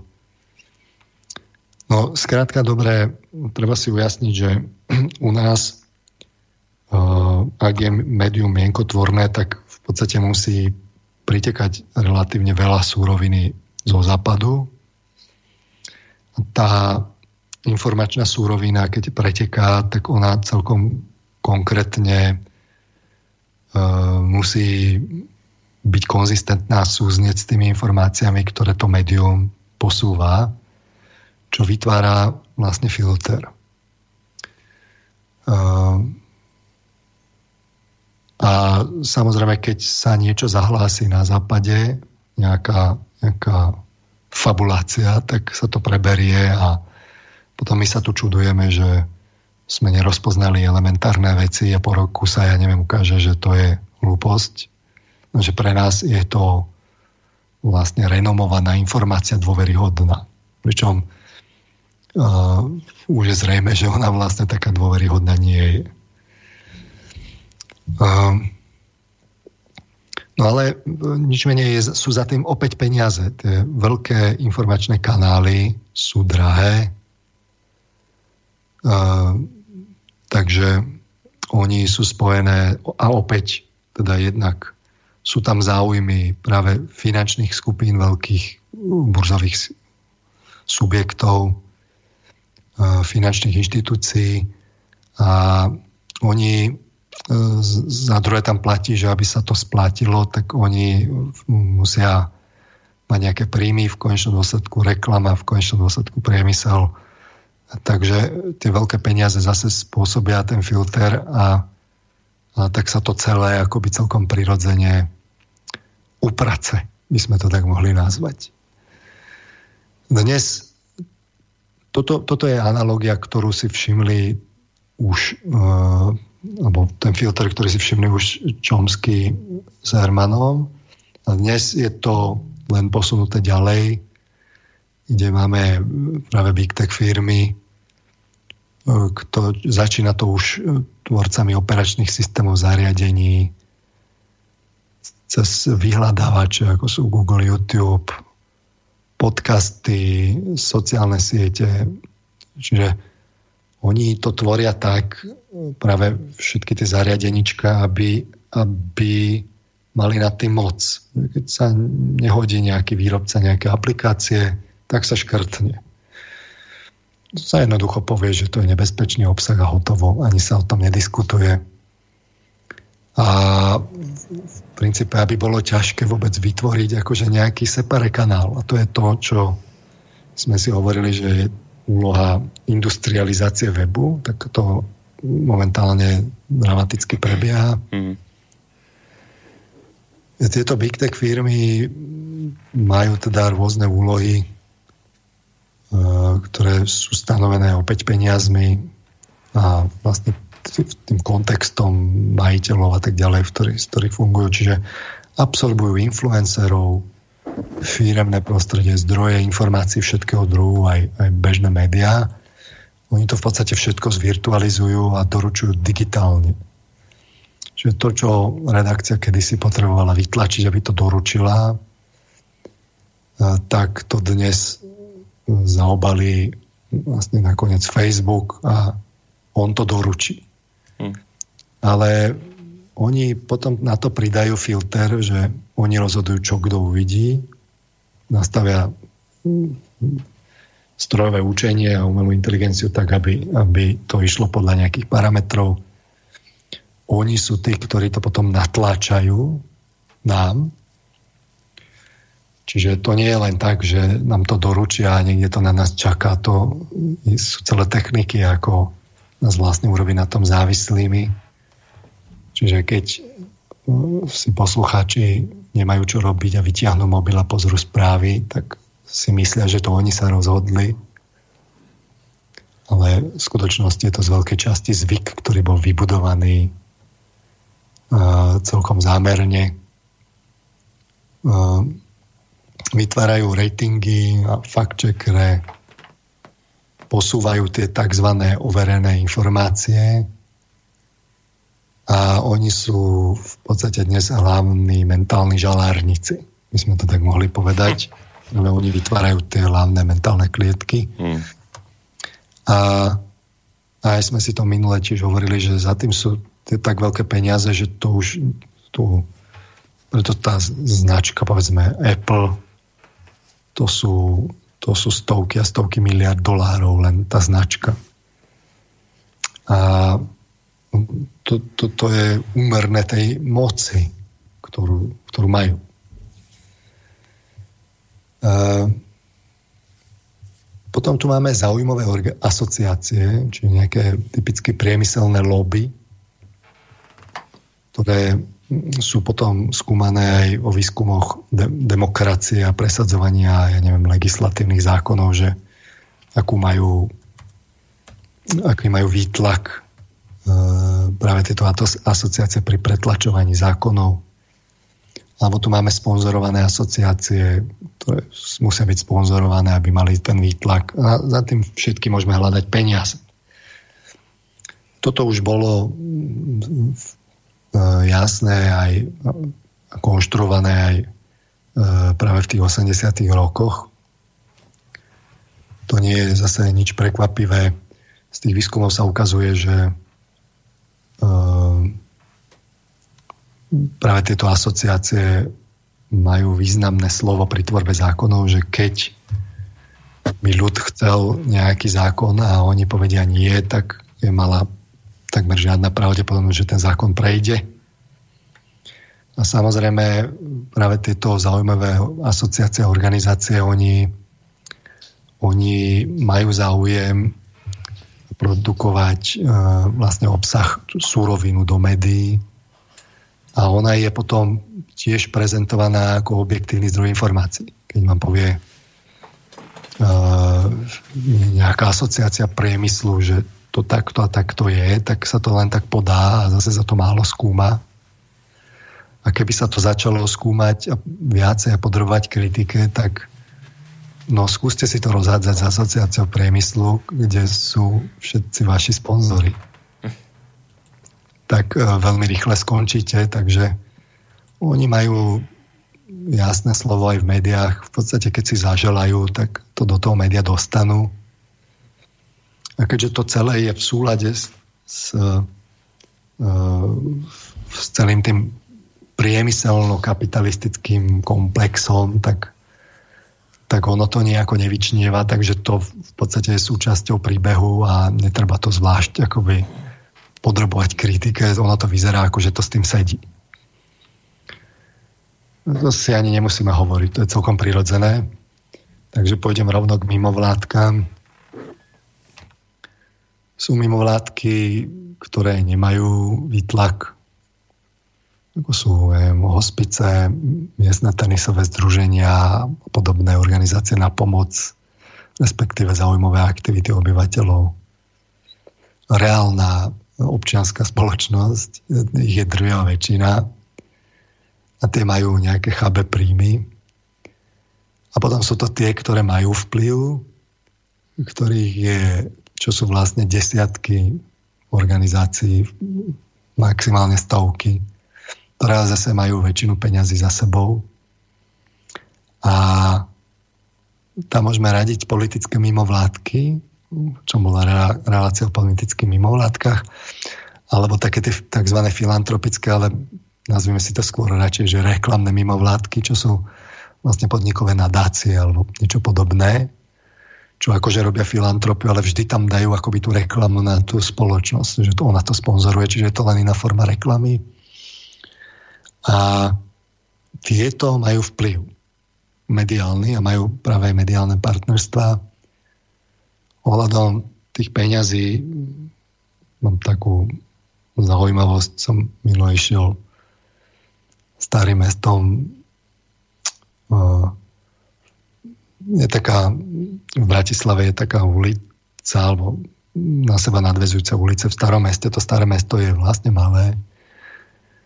A všetky tie, alebo všetky, veľká časť tých pertraktovaných politických mimovlád mimovládok, ona vlastne sídli na rovnakých adresách. On si to vlastne neuvedomil, on to ani neskúmal, ale keď sa oni budú tváriť, ako že sú nezávislé, tak okrem teda finančných prepojení, personálnych prepojení, je tu ešte taká zaujímavosť aj adresové prepojenia. Mm, mm. Vedľa seba v starom meste na lukratívnych, uh, lukratívnych miestach budovách tak to svedčí tiež o, o, o peniazoch, že taký hospic alebo čo by si to nemohol dovoliť. Ešte to môže byť náhoda. Samozrejme, samozrejme, no. to je čistá náhoda. A tieto politické uh, mimovládky, oni, tam nie je nič, čo by sa nevyužilo. Čiže oni dodávajú obsah uh, vlastne zadarmo. Zadarmo to je vždy človek musí spozornieť, takže to je ďalšia súrovina, ktorá prichádza. Komplexné analýzy, ktoré z vybraných sektorov spoločenského života urobia dôkladnú analýzu. A háčik je v tom, že iba z vybraných sektorov, tých, ktorí sa hodia. A tieto organizácie samozrejme slúžia aj ako inkubátory ľudí, čiže nájdeme tam aktuálne nepohodlných alebo politikov, úradníkov mimo moci, ale, ale vlastne čakajúcich na ďalšiu príležitosť v ďalšom volebnom období. Sú tam aj angažovaní akademici, čiže ľudia. Sponzorujú granty, čiže peniaze, tam pretekajú aj do akademickej sféry, aj do umenia, spoločenských aktivít, ale aj do kampaní, do médií, do prieskumov, ktoré sa hodia a samozrejme na filantropiu, ale tú reklamnú, že je z toho imič.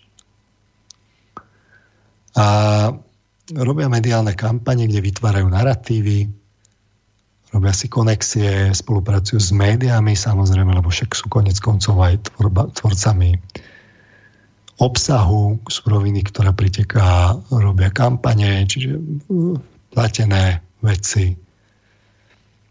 A Samozrejme majú kontakty na politikov, na úradníkov, úradníci, však to sú, oni sú tak medzi sebou akademici osobnosti, takže vzniká taká komunita ľudí, ktorá dotvára práve ten príbeh, ktorý sa podáva, že je tak, teda taký konzistentný. Ešte majú samozrejme jednu dôležitú funkciu, že bránia demokraciu. Rozumejme, že teda keď, sa, keď niečo nie je v súlade s tým príbehom, na ktorý sú oni teda povolaní, tak a, potom robia problémy a to bude ďalší filter. Takže to si povieme za, za petí. Ale z toho, čo som povedal, opäť vidno, že na takéto tieto politické mimovládky potrebujete relatívne dosť peňazí.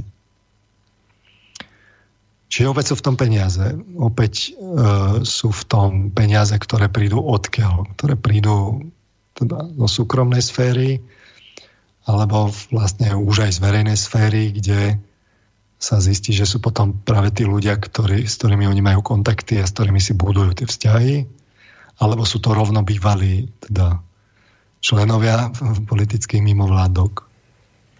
Takže oni, oni bez, bez nejakého, bez vyčitek svedomia uh,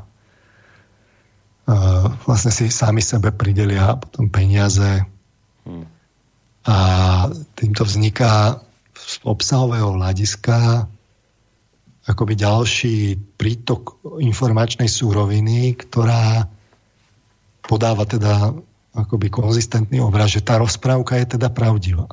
Mm.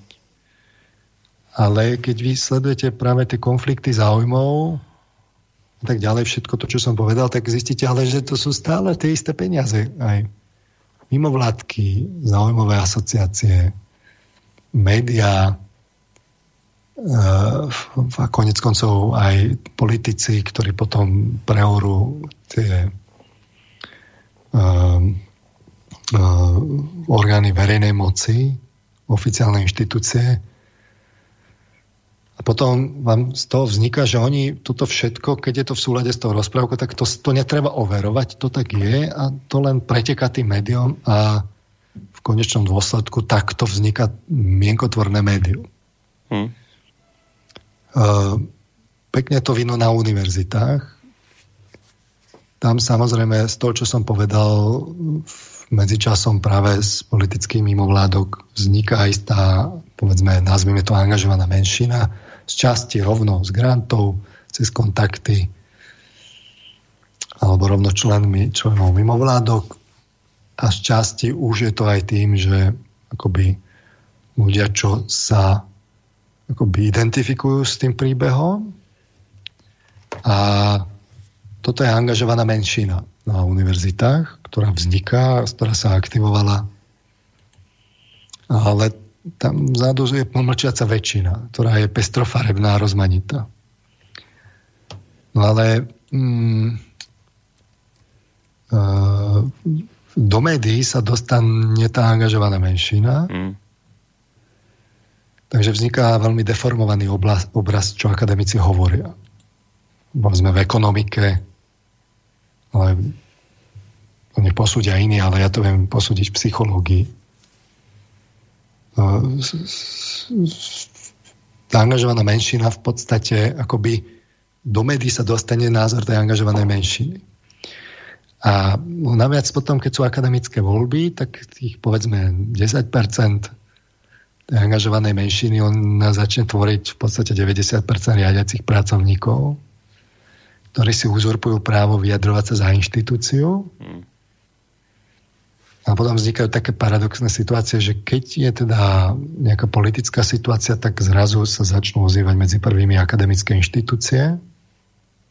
Ale keď bolo treba v pandémii vlastne povedať s rizikom samozrejme nejaký plán, že ako toto riešiť, kto je kompetentnejší, ak nie neviem, Slovenská akadémia vied a Univerzita Komenského a podobne, a, že by mali teda prísť a predložiť plán a povedať, že tak toto je z pohľadu e, syntetického z našich pracovísk zásadla e, vlastne nejaká skupina elitných e, výskumníkov, ktorí v záujme spoločnosti povedali, že takto by sme mali podľa tohto plánu.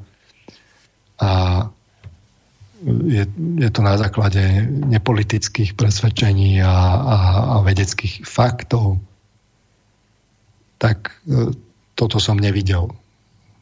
Čiže e,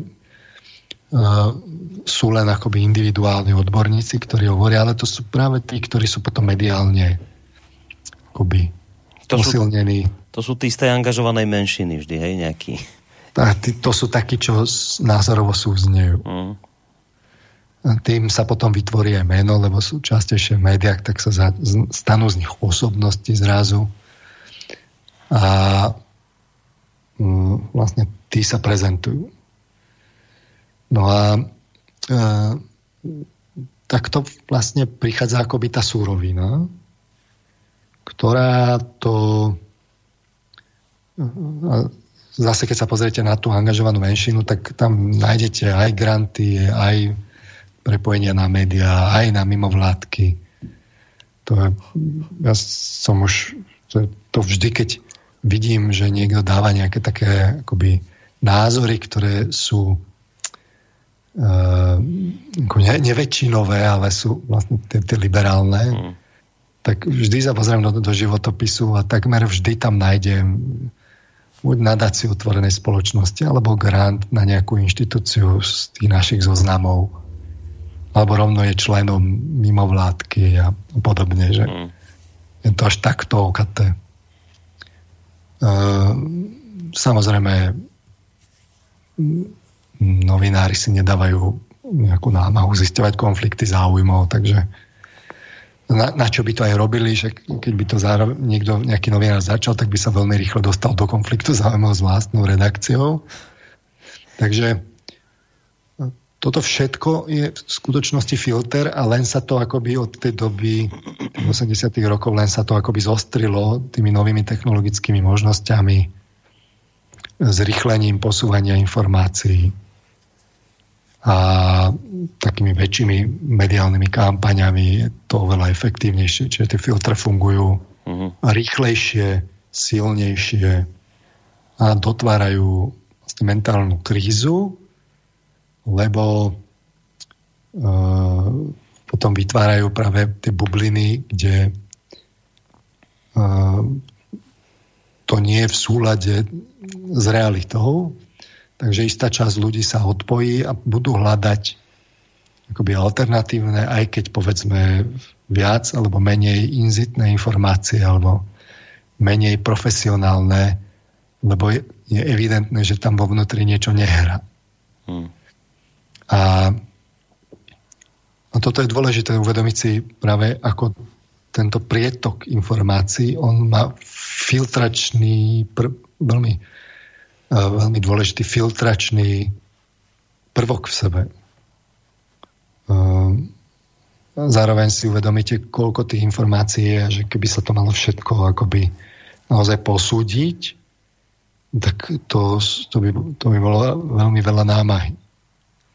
No jednak námahy, jednak je otázka, či by to bolo vôbec reálne, viete, všetko to posudzovať, kým nejakú správu vydáte, lebo hm, to je presne toto, že taká tá väčšiná debata, že môže, je v denník sme vinný za to, že v minulosti šíril informácie o zbraniach hromadného ničenia v Iraku?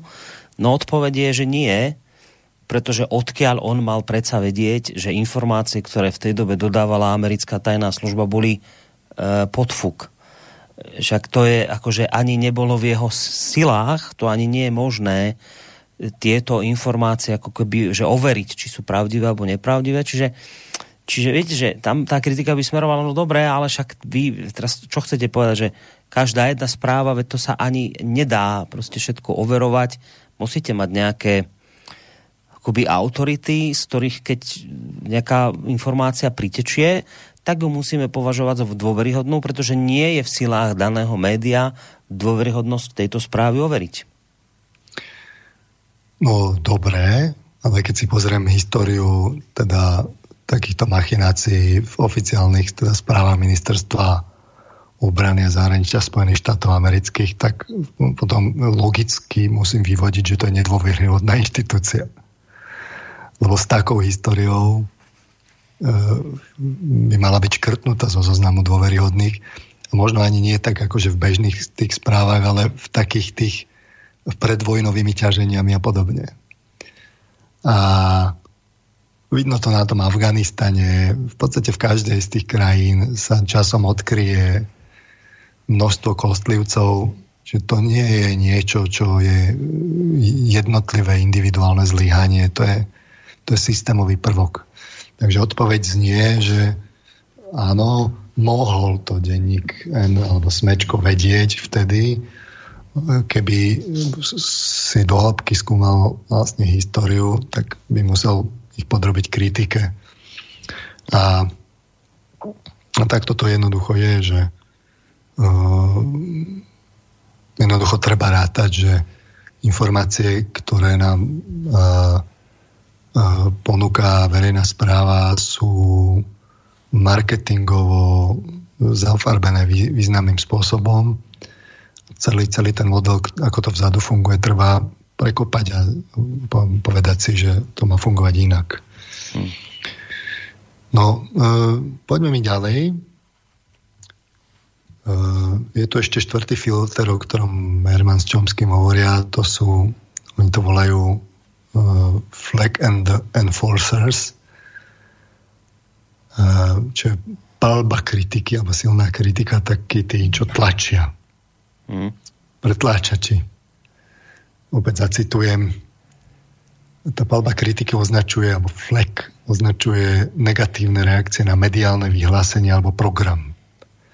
Môže mať formu listov, telegramov, telefónnych hovorov, petícií, žalob, prejavov a návrhov zákonov pred kongresom a ďalších spôsobov sťažnosti, vyhrážania sa a represívnych opatrení. Môže byť organizovaná centrálne, alebo lokálne, alebo môže pozostávať z úplne nezávislých činností jednotlivcov.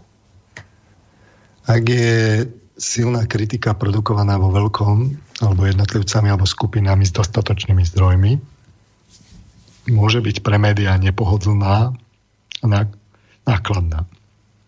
Pozície je potrebné obhajovať v rámci organizácie vnútri toho média aj, aj mimo nej, niekedy pred zákonodárnym zborom a možno dokonca aj na súdoch. Inzerenti môžu odobrať sponzorstvo, televízna reklama je predovšetkým spotrebným tovarom, ktorý ľahko podlieha organizovanému bojkotu. Príklad, tam hovoria, spomínajú, počas rokov Kartnio bolo mnoho inzerentov a rozhlasových a televíznych staníc účinne prinútených zastaviť sa a zaradiť zamestnancov na čiernu listinu rozbami odhodlaných červených lovcov bojkotovať výrobky.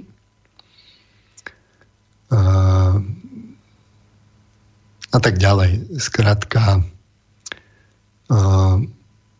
toto, že telefóny a telegramy a tak ďalej, to, sú, to je záležitosť 80 rokov.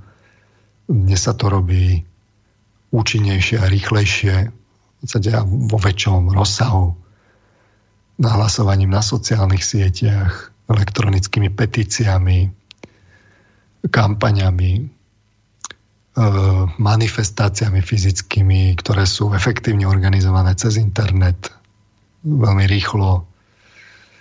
E, stačí len skupina angažovaných ľudí, ktorí sú mobilizovaní, e, vytvoria nejakú skupinu a už len vlastne poviete a oni idú samozrejme žalobami alebo hrozbami právnymi alebo vytváraním čiernych zoznamov, kde sa vlastne filtrujú nejaké služby na internete, vás tam len záradia a zrazu vám nejde nejaká základná služba, lebo vás škrtli v priemysle na trhu.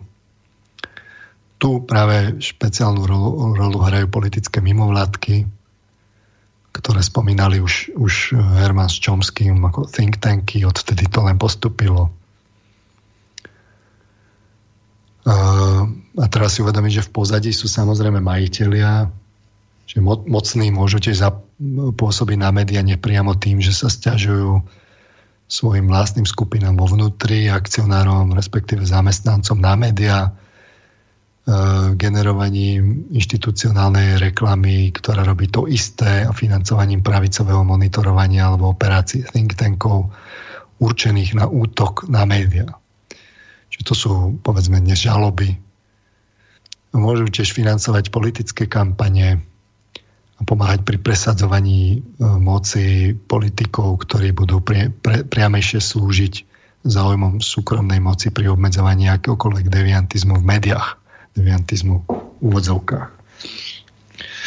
Takže toto máte ďalší filter, že uh, to médium si musí uvedomiť, že uh, keď by nejako začalo akoby systém kritizovať nejak vo väčšom, tak uh, tu môže sa spustiť nejaká lavína nahlasovaní takých tých neformálnych útokov a kampaní a kampaničiek a e, cez sociálne siete, ktoré prefrčia s hlásením bojkotu a, a kontroverznosti mena, ktoré povedú k tomu, že zrazu si inzerenti povedia, no ale ja nechcem inzerovať v kontroverznom médiu, keď no, no. tam bude moja reklama, tak to nerobí dobre mojim výrobkom. Ešte, ešte ja budem poťahovaný, že ja vlastne takéto médium podporujem, lebo tam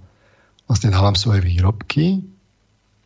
Takže toto je veľmi efektívny spôsob, e, ktorý vlastne, keď máte dostatok peňazí, lebo ste priemysel, dáte niečo na práve takéto mimovládne organizácie, ktoré sa vlastne živia práve mediálnymi kampaňami, tak oni sa vám môžu odvďačiť, keď e, vlastne im príde za nimi sponzor a veľmi neformálne im povie, že teda že tu sa im posťažuje. Ani nemusí nič hovoriť, oni už si to domyslia a, a rýchlo, kreatívne niečo vymyslia.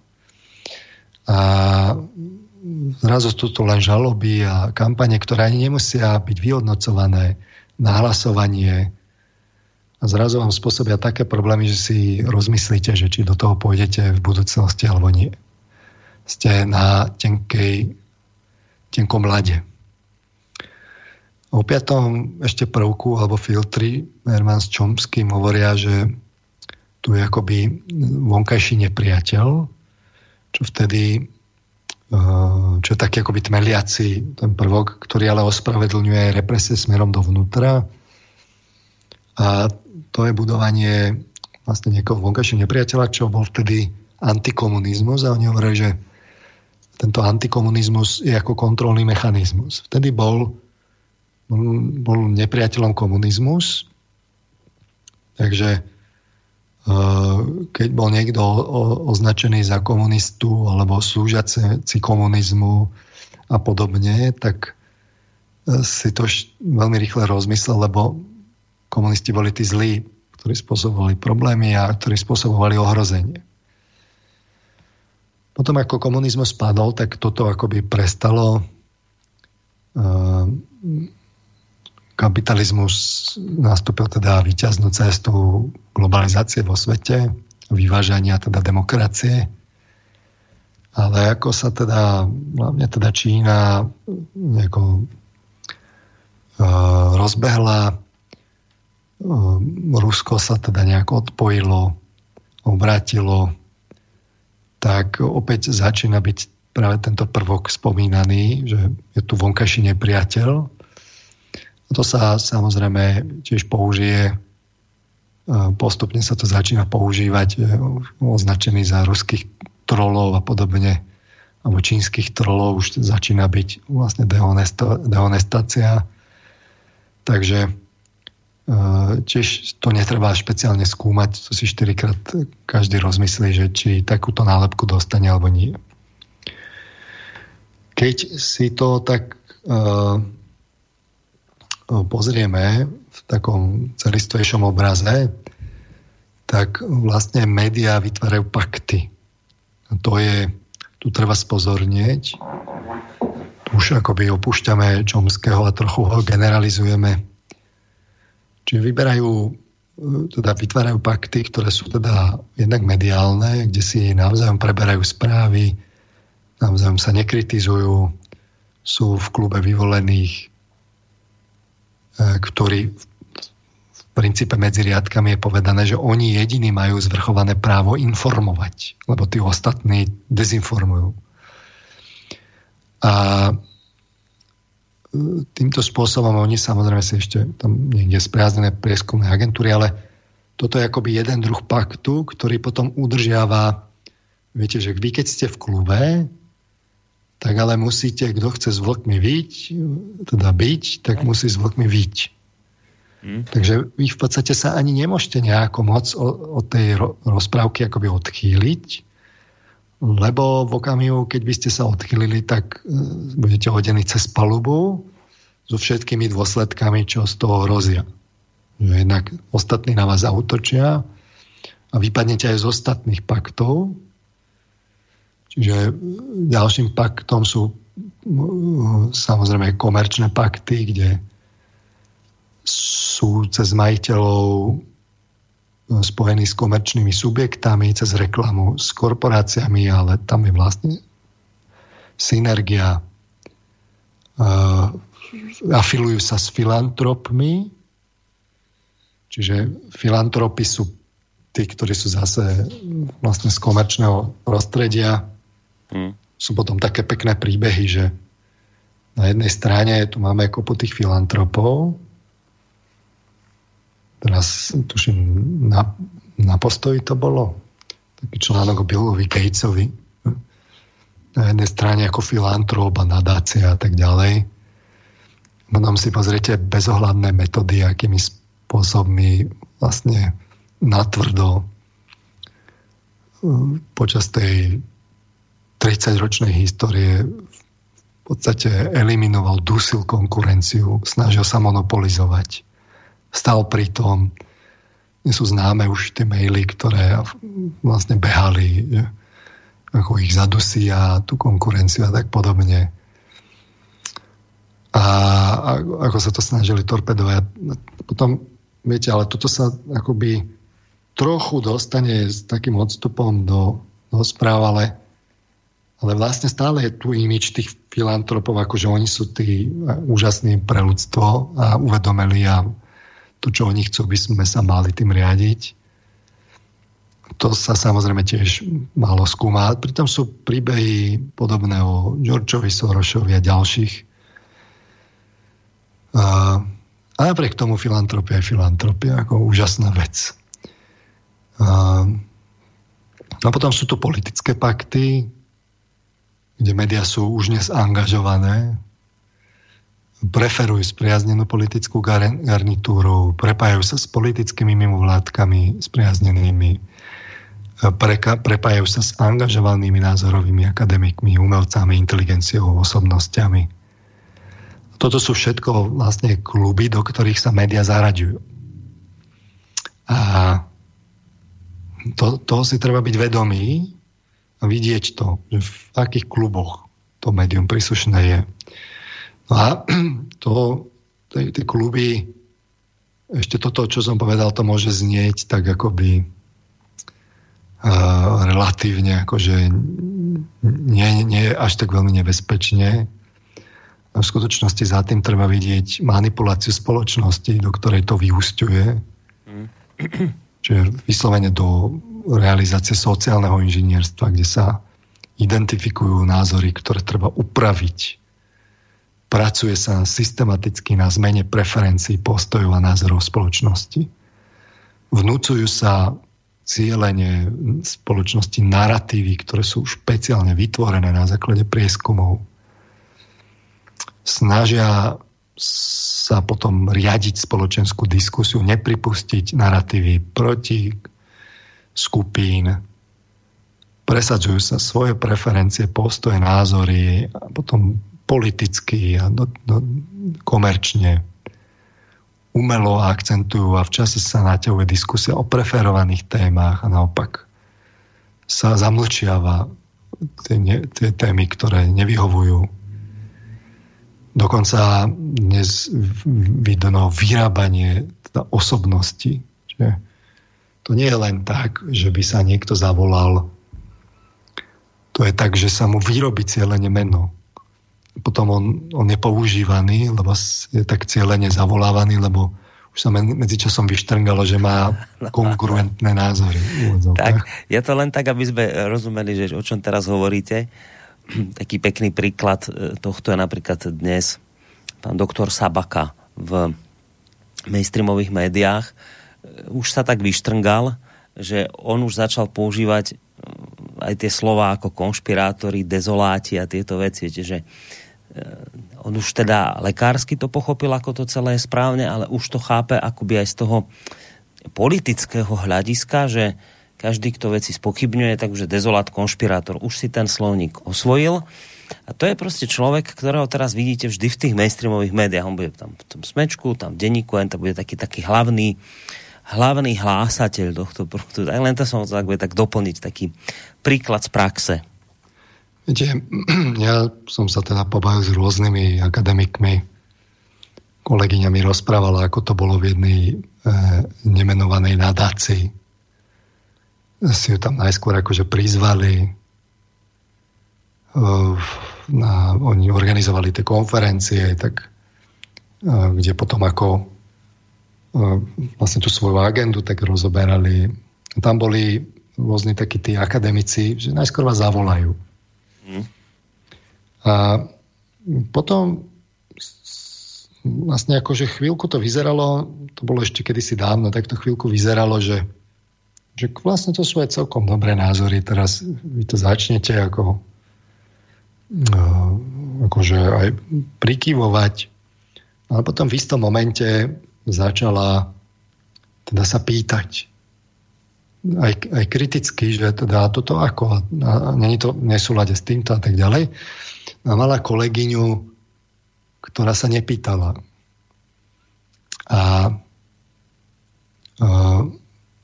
po nejakom čase túto, ktorá mi to rozprávala, tu prestali pozývať. Jednoducho to tak akože odišlo do stratená. Ale tú kolegyňu, ktorá súhlasila, tu pozývali ďalej to, potom aj dostala nejaké granty.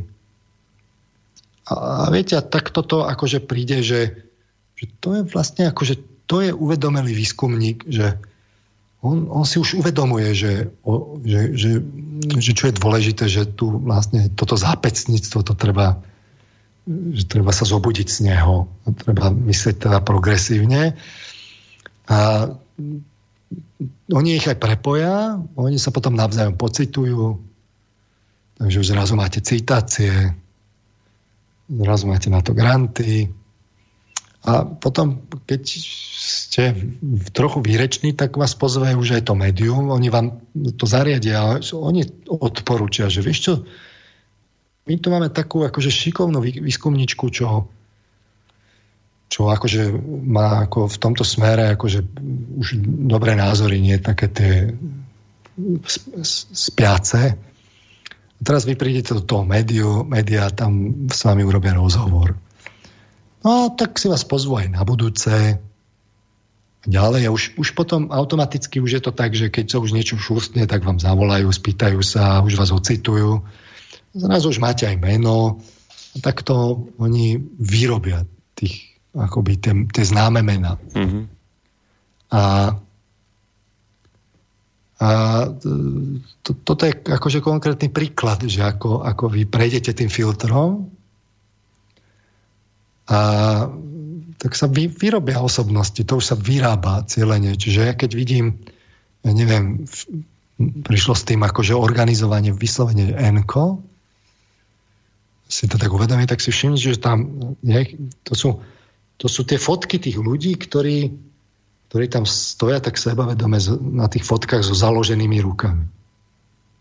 Tak ako, ako v podstate viete, v takej po tej pozícii sebavedomej, že uh-huh. ja som spokojný, ja už to viem všetko. A e, pokiaľ E, ešte vás nedajú do nadpisu to meno, že ste ešte len psychológ, povedzme, alebo taký, alebo nejaký sociológ a tak, tak ešte ste není celkom preklepnutí, ešte vás len tak vyrábajú. Ale mhm. keď prejde nejaký čas, tak už potom je tam, že je tam, ja neviem, psychológ a meno. Vaše meno. Už, už, už ste viete, že ste na titulke a už aj tá fotka tam je a to meno už akoby ide do éteru tak to už sú ľudia, ktorí sú overenejší, mm. sú mhm. vyštrnganejší. A, no, a títo potom, ako oni z toho robia synergické efekty, keď treba danú situáciu, tak sa im vyjadrujú, alebo urobia s nimi panelovú diskusiu a, a tak ďalej, alebo nejaký názory odborníkov. A teraz pozrite si, tam máte list odborníkov, zväčša to bývajú nejakí akademici, presypaní nejakými mimovládkarmi, a nejakými takými politickými vlastne ľuďmi, čo boli v mimovládkach, tak toto batlajú a to sú tie osobnosti. A takto to vyzerá, že teda čo oni odporúčia všetci títo, táto celá skupina ako známych odborníkov, no to, čo to médium vlastne potrebuje. Čiže vyrábajú osobnosti, spoločenské testujú si ich, alebo dávajú priestor subjektom svojho paktu, bojujú proti antagonistickým, ako protichodným preferenciám, postojom a názorom, marginalizujú alebo mlčia o tých svojich nepreferovaných témach, čo sú nepohodlné, alebo vyslovene nálepkujú, mediálne zastrašujú, alebo dokonca linčujú oponentov, si ho podajú. Hneď niekoľko komentárov za, za deň, dva sa týka jedného mena, to už je linč. A na toto treba byť pozorný, lebo toto sú všetko ako ne- negatíva, čo uh, akoby na ktoré si treba dať pozor, čo sú nebezpečné veci. No a ja neviem, teraz by sme si mohli dať skladbu a potom by som ešte teda povedal, že čo teda robiť. Áno, to chcete dnes, to, to som rád, lebo ja už som sa bál, že to dnes nezaznie, lebo vôbec aj toto, čo to teraz hovoríte, ja mám stále pocit, že, a to tak aj je, že vôbec všetky tieto veci sú v podstate dnes tak koncentrovane znejú v jednej relácii, ktoré už v minulosti sme viackrát tu spomínali. Bola jedna taká veľmi inšpiratívna napríklad relácia o tom, ako sa vlastne udeje to, že všetky médiá rozprávajú to isté, že, že všade máte tých istých odborníkov, všetci hovoria to isté. Už tam sme to vlastne vysvetľovali. Čiže e, toto je dobré, že teraz vlastne všetky tieto veci tu máme na jednom koncentrovanom mieste, ktoré už to aj v minulosti v iných reláciách vašich zazneli. Obával som sa trošku, že, že dnes už nestihnete pridať, že čo s týmto, lebo keď to tak človek počúva takto skoncentrované, všetky tie filtre, ktoré, ktoré tu zaznievajú, tak asi sa ne, nemôže ubrániť takému tomu pocitu, že fú, ale to už je vám tak akoby tak zabehnutý, namazaný stroj a je to zo všetkých strán tak zabetonované, vôbec iba to pochopiť je tak komplikované, že teraz ešte, keby ste navyše s tým chceli niečo robiť, tak s tým nič nespravíte. Že môžeme mať takýto pocit z toho celého. Tak sa teším, že teda ešte dnes... Ten pocit bude určite oprávnený. A bude iste oprávnený, no, lebo to tak naozaj vyzerá. No ale keď že, že s tým sa niečo robiť dá, že skúsim ešte teda dnes povedať, že čo by sa s tým robiť dalo. Áno, dobre to chápem. Ja by som niečo načrtol. Dobre. Ono v podstate ľudia vedia, čo s tým. Ale práve preto som to chcel dať do takého koncentrovaného obrazu, mm. že aby bolo vidno, že to nie je konšpirácia v tom zmysle, že tu teraz niekto pobehuje. To je, no, však povieme si tú, tú centrálnu príčinu, že mm čo je vlastne problém. Ja len som chcel ešte pred pesničkou jednu vec doplniť, keď ste teraz toto všetko vysvetľovali a hovorili o tom, že ako sa vytvárajú odborníci v médiách, tak len ako doplnok, že presne takto sa vytvárajú aj novinári. Viete, ja som toto zažil totižto na vlastnej koži v dávnej minulosti, keď som bol ešte dobrý novinár. V dobe, keď som mal správne názory, tak som sa stretával na námestí v Banskej Bystrici s pánom Mesežníkovom. A pán Mesežníkov ma označoval za pozitívny ostrovček, teda ostrovček pozitívnej deviácie. Keď e, robíte správne veci, a keď som sa napríklad v predošlom rádiu venoval e, Inštitútu pre verejné otázky a robil som relácie o ich súhrných správach o stave spoločnosti, pán Mesežníkov mi volá a vraví, pán Koroni, ten váš úvod by sme chceli použiť v niekde, neviem kde, mohli by sme, a ja si vravím, wow, pán Mesežníkov by to chcel použiť, jasné, pán Mesežníkov, dajte. Som sa tešil ako nový, mladý novinár, to je tak krásne, že a, to, a, to, a teraz viete, že to vám otvára dvere. To zrazu nie je problém mal som Budaja v relácii, zrazu máte Smatanu príde do relácie, zrazu Korda do relácie. Všetka tá plejáda týchto, tých, ja neviem, týchto našich top ľudí, ktorých tu máte, vtedy všetky dvere boli otvorené. A to je, viete, ako, a teraz to treba chápať, že to je, ako pre novinára je to úžasná vec, to vám otvorilo dvere. Vy zrazu máte v relácii osobnosti. To nie je len tak, že vám oni prídu tam nejaký zajac diskutovať, že sa tam objaví u vás ráci. Všetky tieto elity sú u vás. A elity zrazu nemajú problém s vami. Problém nastane v momente, keď sa zbláznite. Keď, keď zrazu urobíte slobodný vysielač napríklad, zrazu sa všetci rozprchnú. Neexistuje nikto z nich. Všetci, všetci zrazu, pink, už nie sú. Vyparili sa. Čiže ja to viem dokladovať na vlastnom príklade, ako sa takíto ľudia vytvárajú, viem, zažil som to, ako sa v takýchto ľuďoch umocňuje pocit dôležitosti, ako takéto kontakty otvárajú dvere všade, ako potom dostávate ponuky všade, ako zrazu môžete ísť pracovať do teatry, ako vás zrazu chcú v RTVS, lebo pani nejaká Začková o vás počula veľmi dobré informácie na vás dostala priamo od pána Budaja a tak ďalej a tak ďalej. Mohol by som pokračovať dlho. Ja som tento svet zažil. A keď sa od tohto sveta vzdialite a zrazu začnete hovoriť niečo inak, lebo ste povedzme niečo pochopili, tak všetci títo ľudia, ako keď mávnete čarovným prútikom, všetci zmiznú. Sublimu vyparia sa. Už, už pre vás nie sú. Ja som za toto zbláznenie samozrejme veľmi vďačný ale takto to teda funguje, len som to chcel teda na vlastnom príklade trošku tak demonstrovať, že áno, takto to funguje, tak ako sa takto vyrábajú odborníci v médiách, tak takto isto sa vyrábajú aj novinári. No, také niekedy aj bulvárne krysy, ako o nich spieva Elán, ideme si zahrať.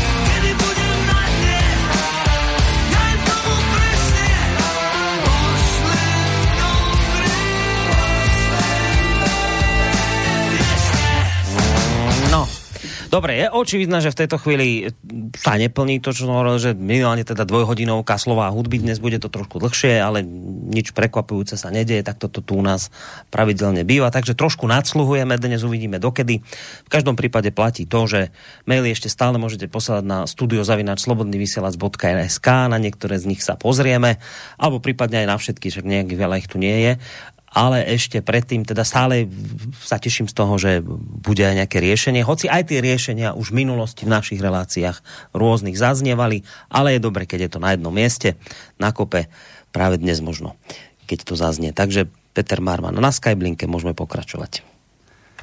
No, čiže dnes si chceme špeciálne povedať, čo robiť s ohľadom k médiám. A my sme si tu teda v dvoch reláciách analyzovali a, že v čom je to také zapeklité, ako hovoria bratia Češi.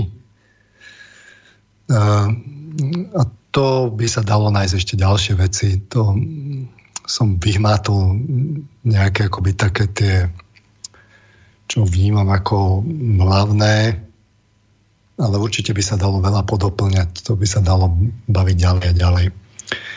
Naschval som to uh, akoby uh, analyzoval v súvislosti s materiálom z 80 rokov, lebo na Noamovi Čomskom vidno, že to keď si prečítate ten článok alebo tú jeho prácu, tak vy vidíte, že on roky rokuce to popisuje, dokladuje, je to niečo, čo má nadčasovú platnosť.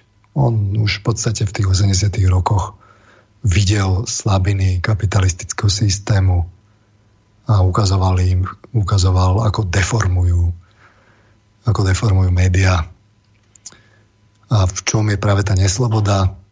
Medzičasom ne, ne, nepotreboval nejako zásadne zmeniť svoje názory.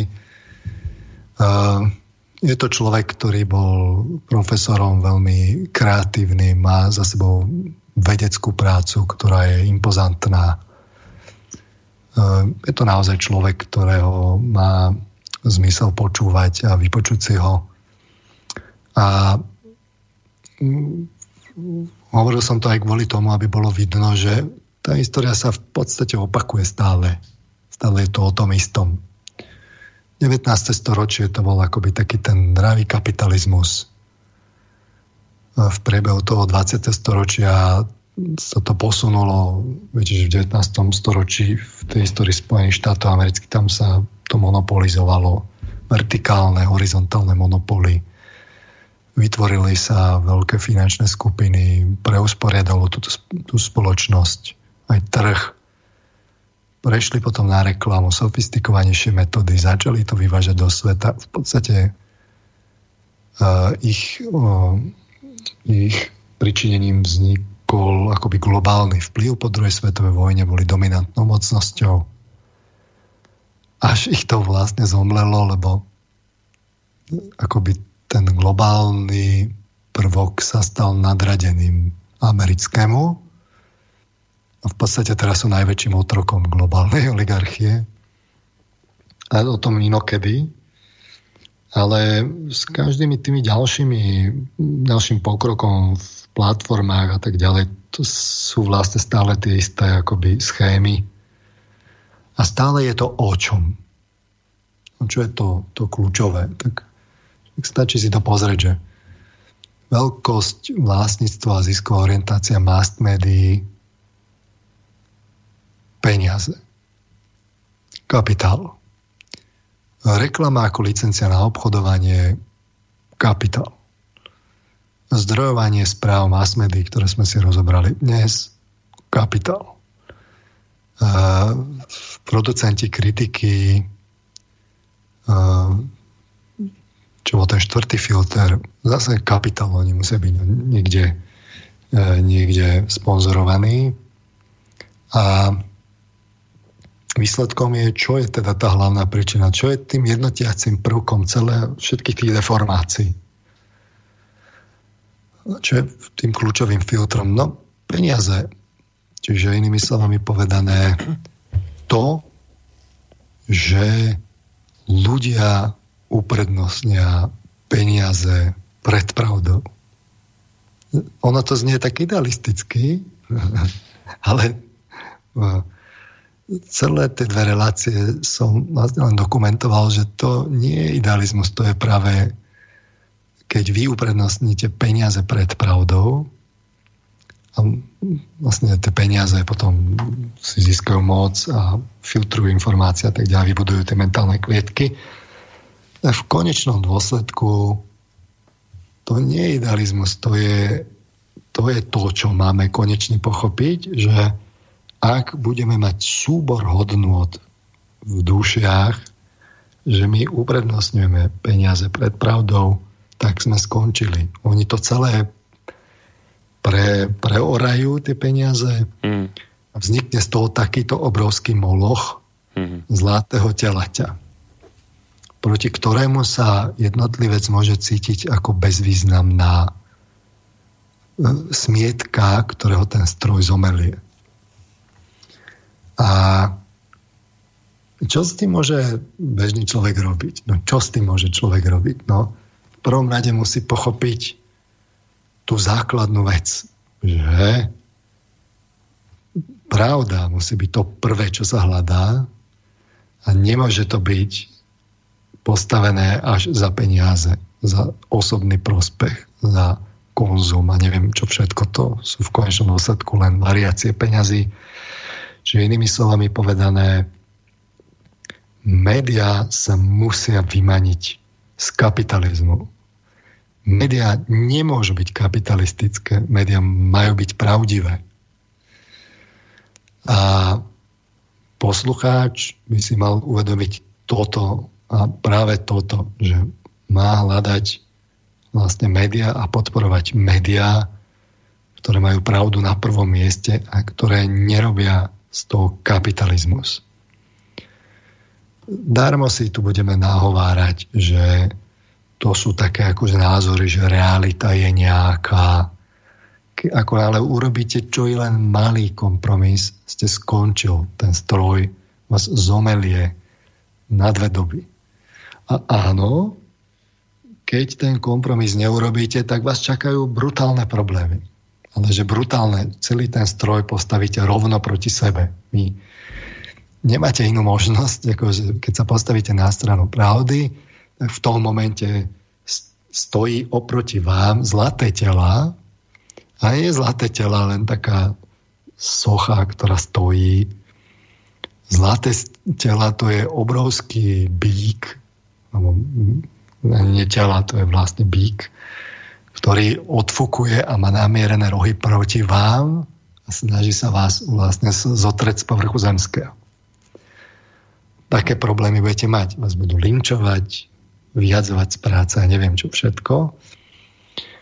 Ale keď urobíte malý kompromis, tak vás vlastne to zomelie. Tam sa nebudete stačiť čudovať, kde budete musieť robiť kompromisy.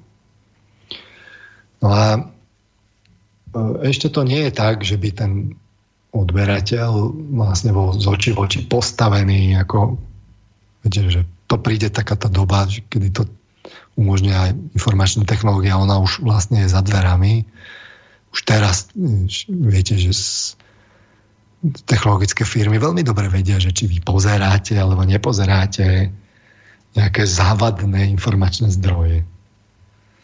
No, ani neviete o tom. Len sa to ešte akoby nepoužíva, hmm. ale príde doba, keď sa to použije. A pardon, ale ešte tu nie je úplne, ale už, už, už ju cítiť. A, takže ešte to nie je s takými, ako, nie je to ešte otvorený boj s otvorenými následkami, ale prichádza to. No a ešte sa to dá akoby v istom zmysle podporovať tak v istom zmysle bez následkov, ale musíte potom presne vedieť, že čo si máte všímať na médiách. No tak čo si máte všímať? No tak, ak by som to pra, akoby vyjadril prakticky, čo sme tu hovorili, tak na médiu si musíte všímať, že čo? Tak poďme si to vymenovať. Tak majiteľ. Musíte vedieť o majiteľovi. Tak je majiteľ problém, alebo nie je? Čím väčší je majiteľ, tým horšie pre médium. Uh, lebo ako majiteľ rastie, že to je, ja neviem, finančná skupina alebo rizikový kapitál, mm. takže to celé zle. Už o to zomeli, lebo už, už sú v paktoch. Ten majiteľ potom príde a povie, no, ale pozrite za tú, akú máme teda evidu, a potrebujeme inzerentov a tuto ja pozáňam, tu dohodím, ale vy musíte makať, chlapci. A toto, čo, tam, čo sú tam záspravy, však nám odídu inzerenti. Že čím väčší majiteľ, tým horšie. Rizikový kapitál, stopka. Veľké firmy, stopka. Mus, tie majú trh, musia tancovať. Kapitál, zvlášť keď je to nejaký akože burzový, burzový uh, subjekt, tak to už je celé zlé, to už je rovno globálna oligarchia, tam už sú podiely veľkých hráčov, ste sa práve napojili na bezmenné peniaze. E,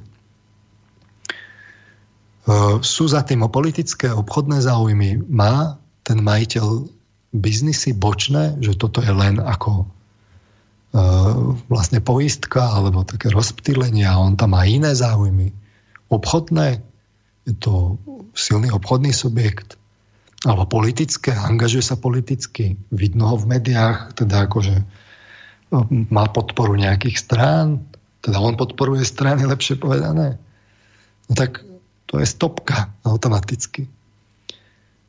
predmet podnikania, čiže keď je to taká väčšia finančná skupina, tak to ani neviete poriadne, čo, kde všade, že aké sú tie konflikty záujmov, to ani, to ani nemusíte poriadne skúmať.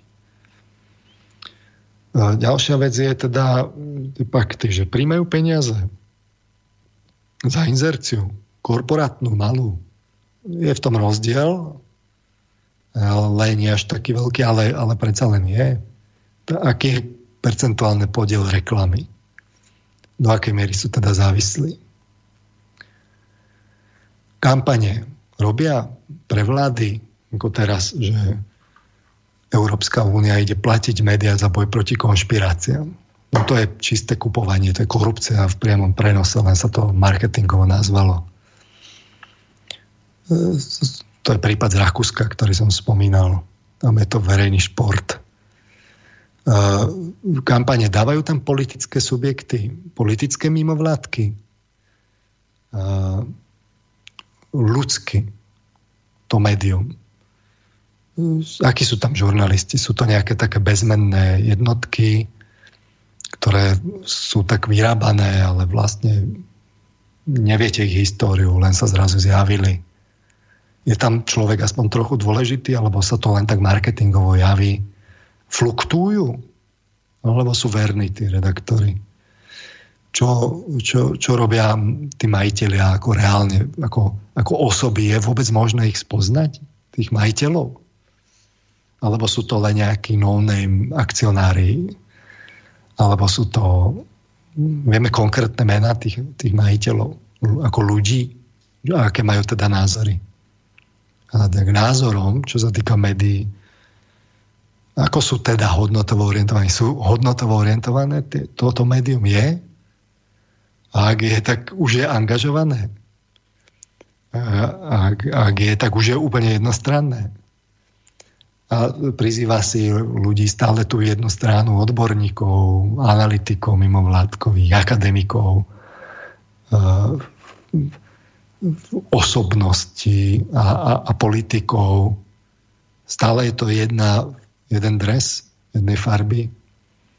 Diskusie, aké robia? Sú nestrané? Ide sa tam do krvi, alebo sú to také tie súznenia, kde sa vlastne stretnú akože teda rôzni odborníci, ale oni si tak spoločne v takej symbióze poťažkajú, že prečo ešte tá spoločnosť taká zadubená, ako to vidíme z červených denníkov. Kritizujú iné médiá? hľadajú vôbec, kde médiá robia chyby, ale v čom konkrétne? Nie, že asi robia, alebo mali by byť viac profesionálne a, a viac objektivity a podrobnejšie rozobrať tie fakty. Ale v čom teda majú tie médiá, v čom robia zlé, čo, je, čo sú tie systémové chyby? A, a, a hľadajú chyby, ktoré priamo pramenia zo systému nielen vo vláde, že chyby sú, lebo tam vo vláde sú zlí ľudia, ale nevhodní, ale keby tam boli iní, tak by to bolo úžasné. Ale ten kapitalizmus nie, je náhodou ten, čo tam chyby prenáša. Že... A v čom teda hodnotovo dokladajú, že tie hodnoty sú lepšie? Prečo sú tie hodnoty lepšie? Ako je to s hodnotami, že jak môžu byť niektoré jedny hodnoty lepšie ako druhé? jeden ideál lepší ako druhý, tak niekde je asi chyba. E, čiže jednostrannosť, angažovanosť,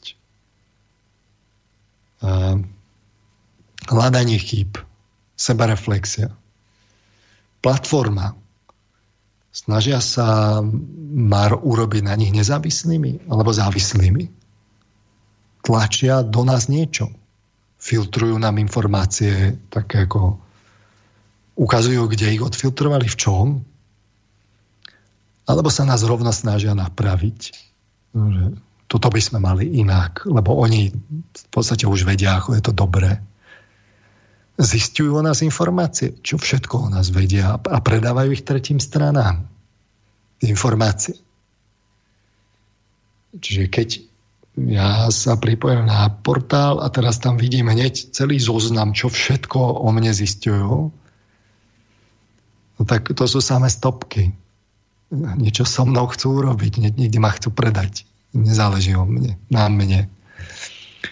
A toto keď si uvedomíte, čo sme si tu my vlastne povedali, tak len pochopíte rozsah toho, čo je zlé. V podstate tie médiá to budete hľadať, čo, čo sa vôbec robí dobre. No, ako som to tak počúval, som si robil také fajočky k jednotlivým tým bodom. A mi z toho to... vyšlo, že také médium ani nemáte, ale mohli by ste začať počúvať Slobodný vysielač.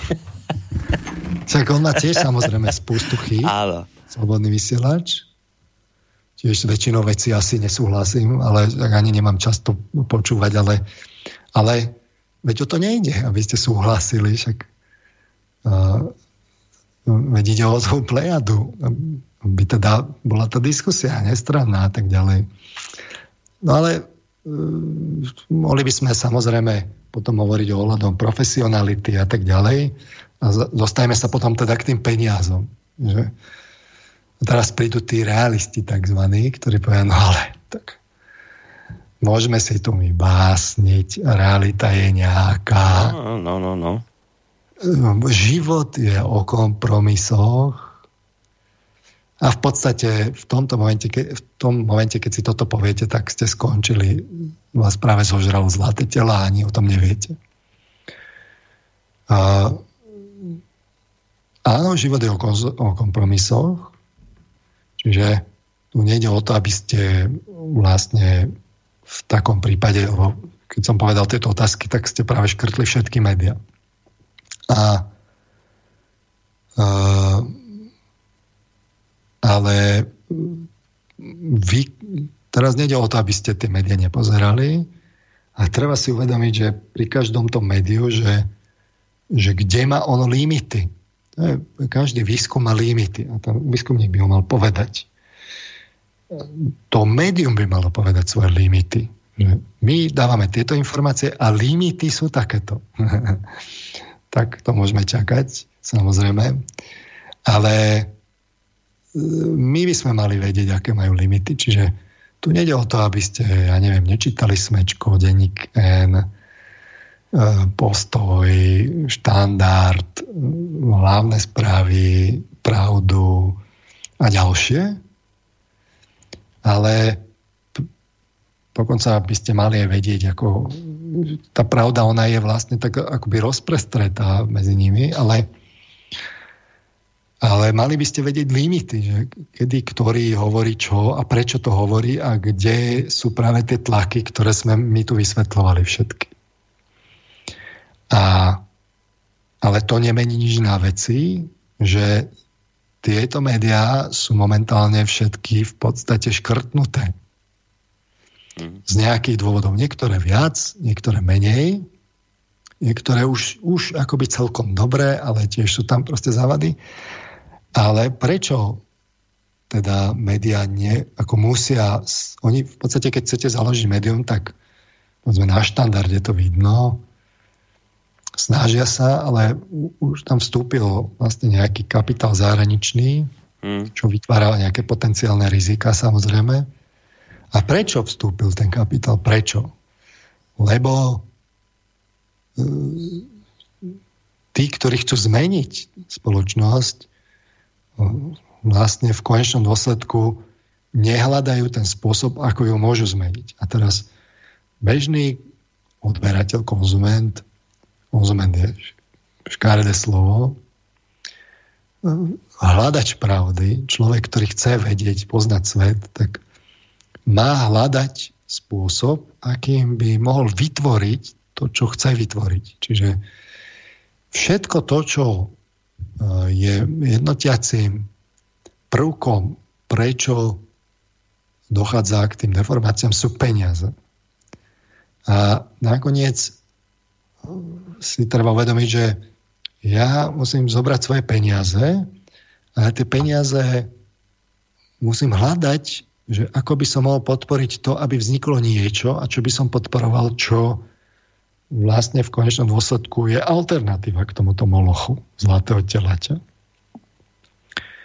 A e, keď nie je tá alternatíva, tak stále to musím mať na pamäti, že takú chcem. A tak samozrejme sú tu povedzme, časť tých peňazí môže smerovať aj do tých menej problematických denníkov dočasne, pokiaľ nevznikne lepšia časť je akoby v tých influencerov, v jednotlivých osobnostiach a tak ďalej. Ale nakoniec i ja musím byť ten, ktorý vlastne nakoniec si platím za tie informácie, ale niekomu, komu záleží na mne a len na mne. A ktorý mi do toho dáva hrdelne svoje meno, ktorý, o ktorom si môžem byť istý, že on vlastne necukne pod takým alebo onakým tlakom, lebo mu ide o tú pravdu. A ono sa vlastne to nemusí vychádzať tak, že to bude akoby jeden subjekt. Ono to môže byť povedzme sumár niekoľkých osobností, kde ja viem, že mi záleží na tejto osobnosti v takom denníku, v tejto osobnosti v takom denníku. A keď sa tieto osobnosti zdvínu a pôjdu do iného denníka, tak ja pôjdem do iného denníka ho podporovať. Alebo tento je na vlastnej nohe, tak podporujem jeho. Mám niekoľko takýchto osobností, ktoré dohromady v princípe vytvárajú akoby širšiu tú skutočnosť a pokrývajú všetky tie hodnoty, ktoré proste potrebujem ale ktorým nakoniec ide o pravdu, lebo oni sa k tej pravde skôr či neskôr dopracujú a keby boli naozaj dôslední, tak sa dopracujú k takej pravde, že napriek akoby rôznym východiskám v skutočnosti dôjdu ku konsenzu. konsenzu. A tak tie moje peniaze môžu byť aj distribuované, ale ono sa v konečnom dôsledku e, informačné technológie ponúkajú možnosť, ako vlastne oni vytvoria akoby v podstate urobiť agregátor, kde si tie osobnosti pospájam. To zase není taký problém. Možno, že tam je dokonca cesta, že sa bude, budú podporovať nezávislé osobnosti a budú len agregátory a ja si navolím ktoré a vlastne budem vidieť len to, čo oni napíšu s presným ako prísunom peňazí. Ale keď ja to nepodporím, tak v tom momente som podporil zlaté tela, lebo viete, nakoniec to podporíte, to zlaté tela, aj keď nechcete, tým, že si pozriete tie reklamy a tým, že v konečnom dôsledku vstúpite do tých problematických médií. Ak by ste mal médiá, ktoré už akoby pokrývajú všetky tie názory, že už nepotrebujete ísť ja neviem, do takého červeného alebo fialového alebo akého denníka. Už jednoducho vám stačia tí, osobnosti, ktoré to pokryli. A potom už nemusíte podporovať vôbec tie, tie problematické denníky. Ale pokiaľ to nie je ešte také, že vám to nepokryli, no tak musíte čítať aj tamtie a možno je tam kus vlastne informácií, ktoré potrebujete poznať aj faktografiu a niekto musí prísť nakoniec a urobiť aj interviu s tým úradníkom na tom ministerstve. A tam tiež treba akoby na, na túto časť, ne, ne, nemôžete podporovať len komentátorov, lebo potrebujete získavať aj tie informácie, ale to sa aj tak deje bez ohľadu na to, či to vy podporíte, alebo nie už len tým, že si pozriete tie reklamy. Ale práve tieto osobnosti vám majú akoby dať ten celistý pohľad na svet, ktorý hľadať. A keď to vy nepodporíte, ja to nepodporím, tak sa to nevytvorí. A to je neúprostná matematika. A za tým vlastne je čo, keď, keď toto som ja ochotný urobiť, že nakoniec si poviem, že tie informácie majú cenu, že to je dôležité pre mňa, aby som sa ja dozvedel pravdu. Že to nie je len také, že ja si zadarmo niečo pozriem a tam sa dozriem akože zadarmo pravdu, ale v skutočnosti ma predajú. E, lebo potom robím veci, ktoré, ktoré nakoniec idú proti mne, ale to má, to má svoju cenu. A, a kedy ja toto som schopný urobiť? Že obetujem časť tých svojich príjmov na to, aby som poznal pravdu? No vtedy keď ja si uvedomím, že pravda je dôležitejšia ako peniaze. Keď ja zmením tie hodnoty, ktoré má väčšinová spoločnosť deformované. My, ako som hovoril vo viacerých reláciách, my sa vieme zhodnúť v princípe len na jednej veci v tomto momente. Zatiaľ trochu implicitne, tu ešte sú staré hodnoty, ale najviac na jednej veci a to, že chceme sa mať v, dobre v blahobite. Tak, tak áno, tak také máme médiá, ktoré nám toto dávajú, že nám akoby ukazujú cestu k blahobytu, ale v ktorej my sme podstate otroci a ktorá skonzumuje planetu. Tak akú, akú, aké ideály máme, že na čom sme sa spojili, tak taký výsledok máme mediálny. A my teda ale nie sme ochotní akože nič obetovať pre seba, že si to nezaplatíme. Tak, tak, tak také médiá máme, tak nás predajú. Áno. Pokiaľ my neurobíme tú zmenu hodnotovú, ktorá sa vyjadrí až do vôle, to znamená až do, do toho, že obetujem časť svojej vôle, ktorú som vlastne speňažil a dám to na vôľu niekoho, kto zistuje tú pravdu, tak tie médiá sa nenapravia a ja sa tú pravdu nedozviem. Budem žiť v rozprávkach. Tak to a len takto a priamo čiaro to je. Bez ohľadu na tú situáciu, ktorá je pred nami, že to je obrovské zlaté tela, ktoré momentálne má na nás namierené rohy. V princípe, keby vznikla tá pravda, že ja podporujem tie osobnosti a oni by tú pravdu dávali do sveta, tak v tom momente ja aj robím zmenu spoločnosti. Lebo pravda, ona má, ona má najväčší uh, formatívny účinok, keď to poviem tak akademicky. Najviac nás, najviac nás mení, najviac nás oduševňuje. Len musí byť celistva. Takže nie je to len o tom, že ja sa dozviem pravdu, ale keď ja podporím tých ľudí, ktorí tú pravdu mm, akoby hľadajú, tak som niečo urobil aj pre spoločnosť, aby sa tá spoločnosť dozvedela pravdu. Ale keď ja tie peniaze nedám, tak si nenamýšľajme, že sme niečo urobili. Neurobili sme toho ani len toľko, aby sme dali nejakú časť z toho svojho príjmu na to, aby sa zmenil svet. Tak čo chceme? No ja len to e, dodám k tomu v krátkosti, že pri hľadaní pravdy je ten problém, že e, pri nej narazíte často aj na veci, s ktorými nesúhlasíte. A potom sa stáva veľmi často situácia, že sa nakoniec rozhodnete, že to o takúto pravdu teda nestojíte, že vás dané médium sklamalo a utekáte k médiu, ktoré vás v tej vašej pravde utvrdzuje. Toto sa deje toto je proste teraz globálna vec, že tu každý má už svoje médium, ktoré ho utvrdzuje v tej jeho pravde.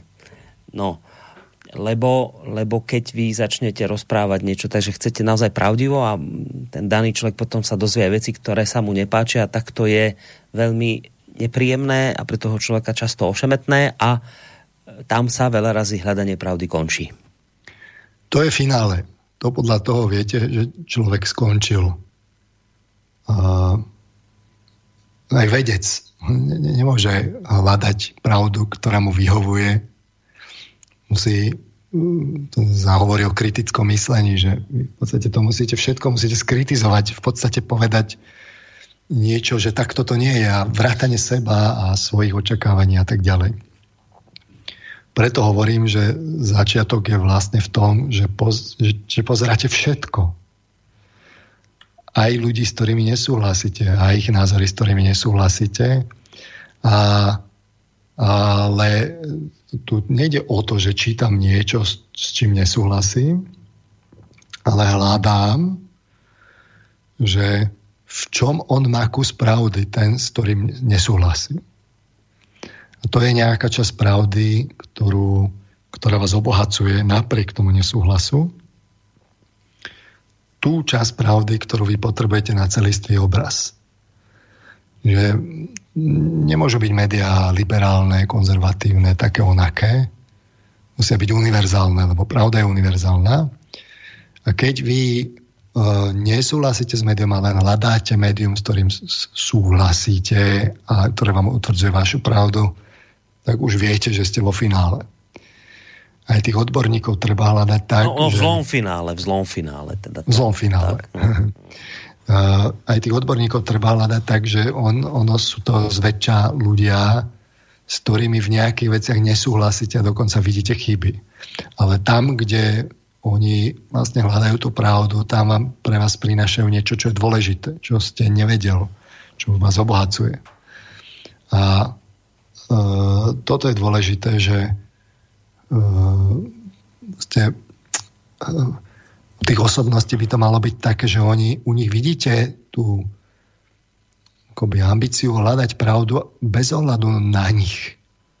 Taká to je, tej pravde slúžia, takúto hľadajú, hľadajú univerzálnu a oni sú v tom nepodstatní a keď bude treba, tak sa zmenia, lebo nahliadli pravdu. A tak je to aj s vedou. Veda nemá patent na pravdu v zmysle v tom, že je automaticky pravdivá. Ona sa častokrát aj míli. Ale veda musí korigovať svoje názory bez ohľadu na to, či je taká, onaká, sympatické je to alebo nie. Ak zistila, že je nejaká iná pravda a v tom prípade musí korigovať svoje názory. Že to je cnosť no. vedieť obetovať časť seba, ak ste nahliadol pravdu. Dobre, len vy ste a hlavne teda predovšetkým psychológ a v mnohých týchto reláciách sme sa dozvedeli o ako by som to povedal, nedokonalosti ľudskej psychiky. My sme proste nejako konštruovaní aj s, našimi fajn vecami, aj s našimi nedokonalosťami.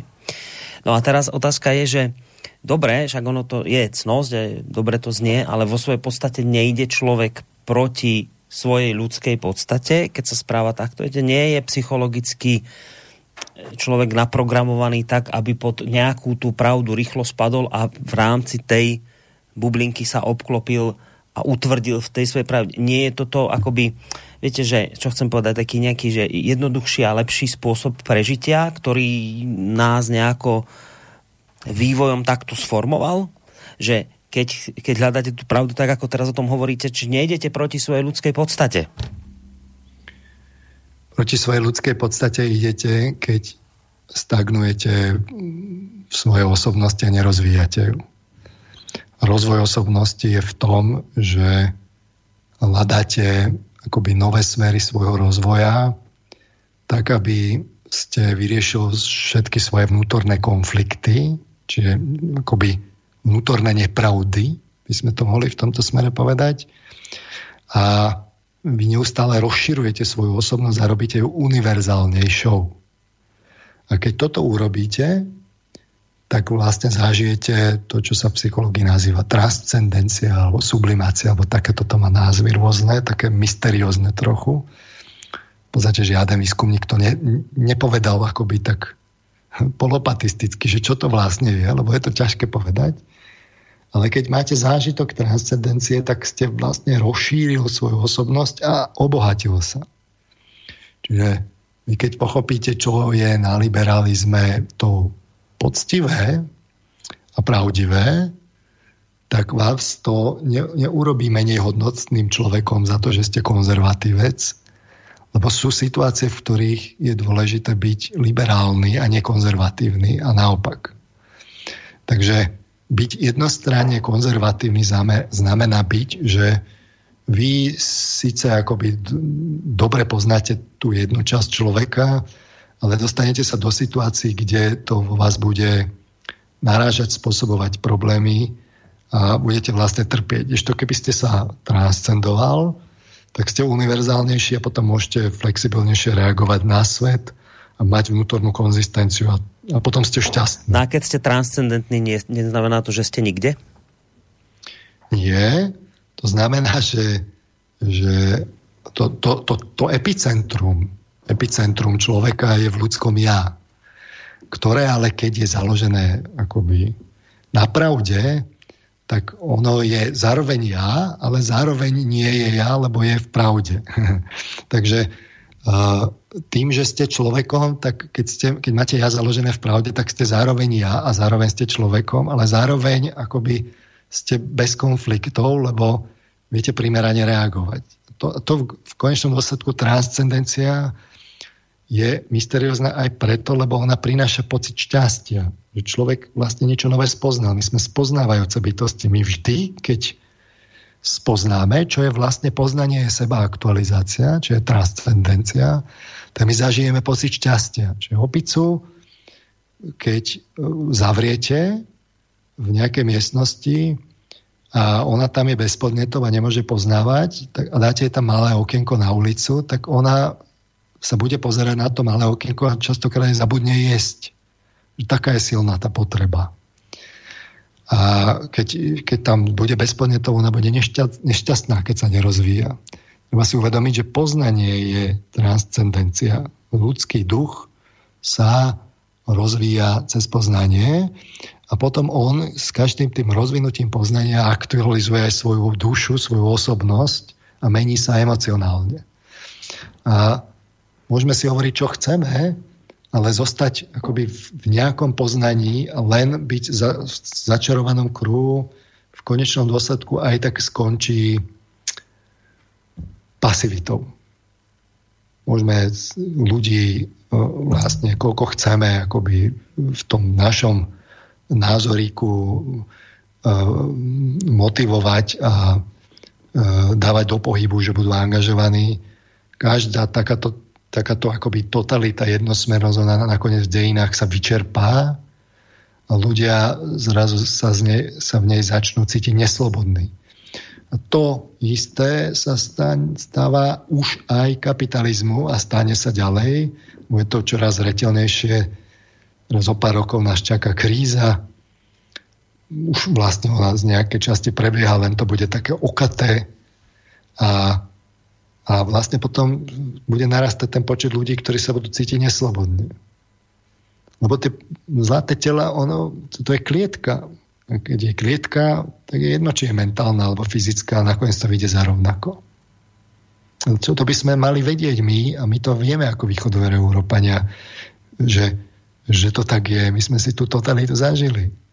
Západňari, ktorí si to vlastne akoby si myslia, že to akoby e, nezažili a tým pádom to nerozpoznávajú, tak vlastne vidíme, ako tam hufne upadajú do, do, do všetkých akoby tých analogií, ktoré nám sú tu, nám bijú do očí. Seba aktualizácia je rozšírenie osobnosti. Je to transcendencia, aj poznávanie je. No a je to drina ešte zároveň, ako to tak počúvam. Je to drina, áno. Je to nepohodlná cesta, aj veda je namáhavá, ale, ale nakoniec tie plody sú, sú pekné. Človeka obohatia, človek je šťastný. Netvrdím, že sú to jediné transcendenčné plody, takéto poznávanie, lebo sú tu aj, je to aj transcendencia osobnosti, aj v emocionalite, aj v Číne niečo človek musí urobiť a tak ďalej. Ale aj v tom poznaní musí. Ak hovoríme o médiách, hovoríme o poznávaní. Takže krvá pot odporúčate ako svojho, svojho času Je to Winston Churchill. Ako, tak. ako s Heraklom. Čo vám ponúka cnosť? Prácu. a, a čo vám ponúka nerest? No užívanie si, konzum. Hm. A čo si vybral Herakles? Tí Gréci to vedeli. No čo si vybral Herakles? No, no nakoniec si vybral tú cnosť, ale potom ste na nebeskej klenbe on potom vedel, že urobil transcendenciu, kdežto keby si bol vybral neresť, tak zostanú po ňom prázdne mechy od vypitého vína. Hmm. Ako... Tak, toľko k tomu, čo môžete robiť so súčasnými médiami, vážení poslucháči. Neviem, dúfam, že sme vám po- pomohli v tomto smere. Dobre. Pozrieme sa. V princípe sa... sme no. povedali len niečo. Hmm čo, čo ľudia tušia. A práve tým, že je to akoby také, viete, na jednej strane odhalíte akoby tú, toho molocha, aké to je zlé, to ľudia s obľubou vytesňujú, málo kto to vlastne tak unese v takom plnom obraze. Na, druhom, na druhej strane je tu nejaká námaha, ktorú musím robiť, aby som niečo hľadal a, a budoval, ale Ide o to, ako to bude o, o 20 rokov. Keď keď, keď niečo vybudujete a hľadáte, tak máte pocit zmyslu. A aj keď len sa len veziete, tak potom máte pocit, že ste vám to preteklo pomedzi prsty. Hmm. A samozrejme potom ste prekvapení, lebo príde ďalšia zamatová revolúcia a ďalšia zamatová a také protesty na námestie a také a už o pár rokov sa proste vidno, že sú tie pro, protesty úplne v protikladnom duchu sa zase raz to dopadlo, čo vidíme teraz. Však kde sú tí slušní ľudia? Hmm. Už sa celkom slušne zase kradne. Hmm. No, Niekto by povedal, no dobre, popočúval som si vaše rozprávky a teraz ideme späť do reality, ktorá je nekompromisná. Však nakoniec ste hovorili tu v tejto relácii, že ktorá je nekompromisná a ktorá hovorí o tom, že ako takýto sen o takomto médiu, ktoré ste si tuto vymenovali, tieto vaše bodíky v živote nikdy fungovať nebude, pretože jednoducho musí mať nejaké peniaze, musí z niečoho žiť, tí ľudia musia byť z niečoho platení a tak ďalej, tak a milión vecí prečo toto jednoducho je chiméra, čo tu ste no, si namalovali chiméra. Na to treba povedať, nie že to je chiméra a že to nefunguje, to už časti funguje.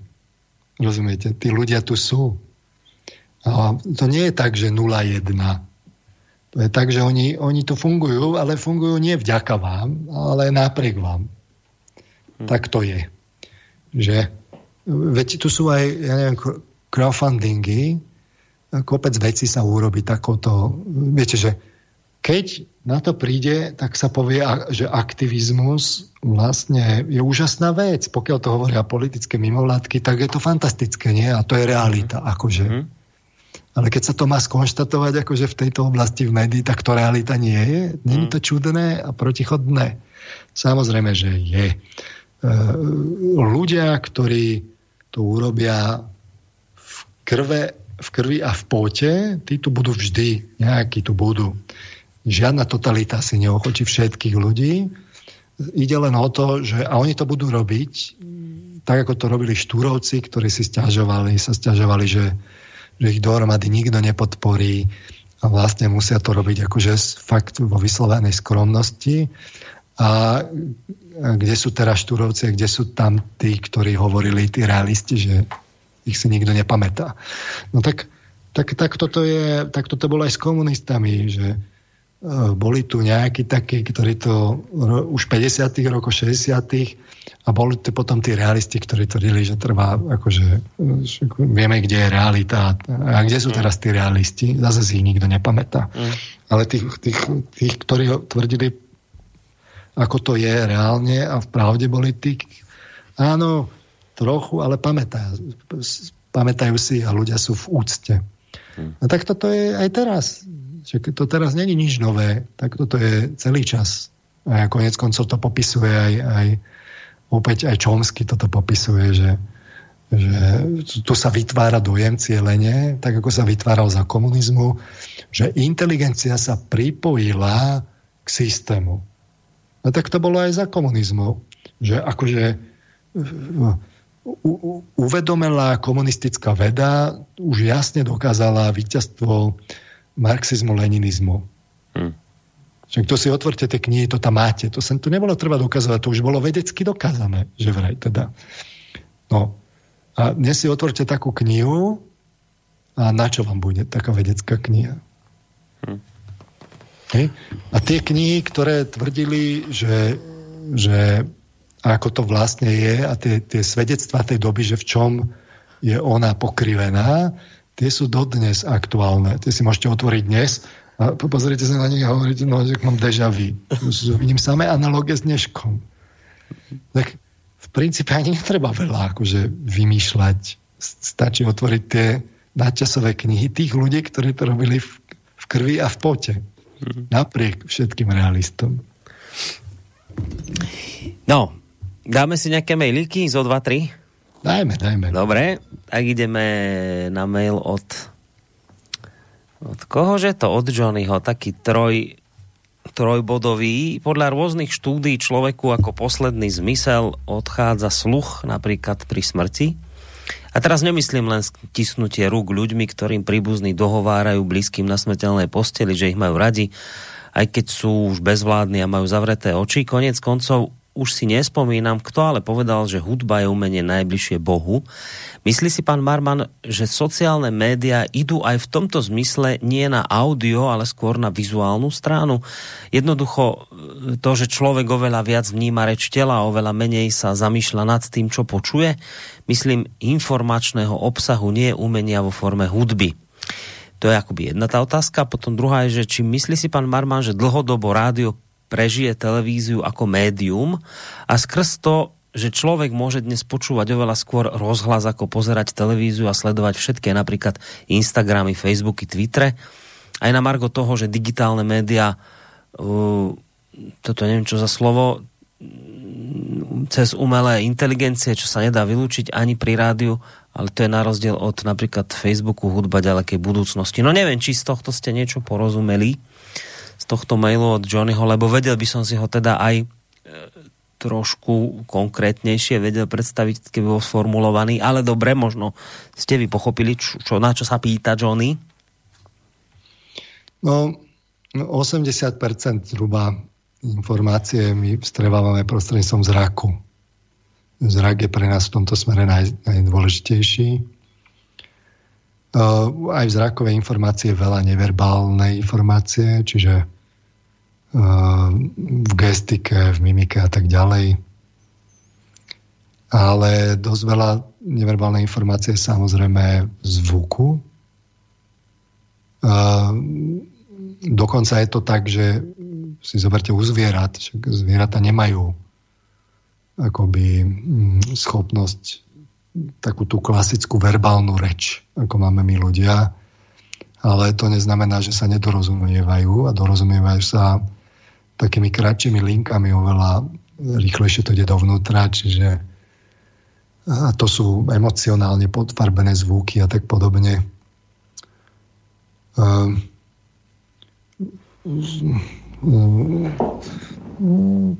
nevidel by som to tak, že by sa vyhybali uh, uh, ja neviem, tie moderné platformy zvuku. Oni využijú, čo sa dá, na, na čo je dopyt. Čiže je napríklad dopyt, aby ste zadávali uh, vstup hlasovo, je to asi trikrát rýchlejšie ako cez klávesnicu. Tie technológie sa postupne vyvíjajú, zlepšujú je tam vidno ten trend. A to zase len bude akoby využité na to, aby vás mm. viacej podchytili, viacej urobili závislými na sebe, lebo urobiť takú, ja neviem, rozpoznávanie reči, to je veľmi veľa úsilia. Hej. Open source to nemajú zatiaľ. No, to je v tomto smere jedno. Že ne, nemyslím si, že by to bolo tak, že, že oni by im je to jedno. Nakoniec to je otázka peňazí. Kde bude dopyt, tam to tam bude. Pôjdu. Dobre. Ale faktom je, že keď prichádza tá informácia v písmenkách, tak e, nevnímate všetko, je to silne okleštené oproti živému kontaktu so živým človekom. Mm. No ešte tam bola... Aj telekonferenčná forma ešte není v tomto smere úplne plnohodnotná. Tam vám tiež chýba kadečo, napríklad čuchová informácia a podobne. Tá je netri, netriviálne dôležitá. No ešte tam bola tá otázka, že či si myslíte, že dlhodobo rádio prežije televíziu ako médium. A to vysvetlili z dôvodov, prečo by sa to tak mohlo stať, tak či, čo si myslíte o tomto? Tak uh, viete, že uh, niečo čítate, niečo počúvate, závisí od toho, keď šoferujete, tak napríklad počúvate. niekedy nemôžete počúvať, môžete čítať, niekedy nemôžete čítať, môžete, musíte počúvať.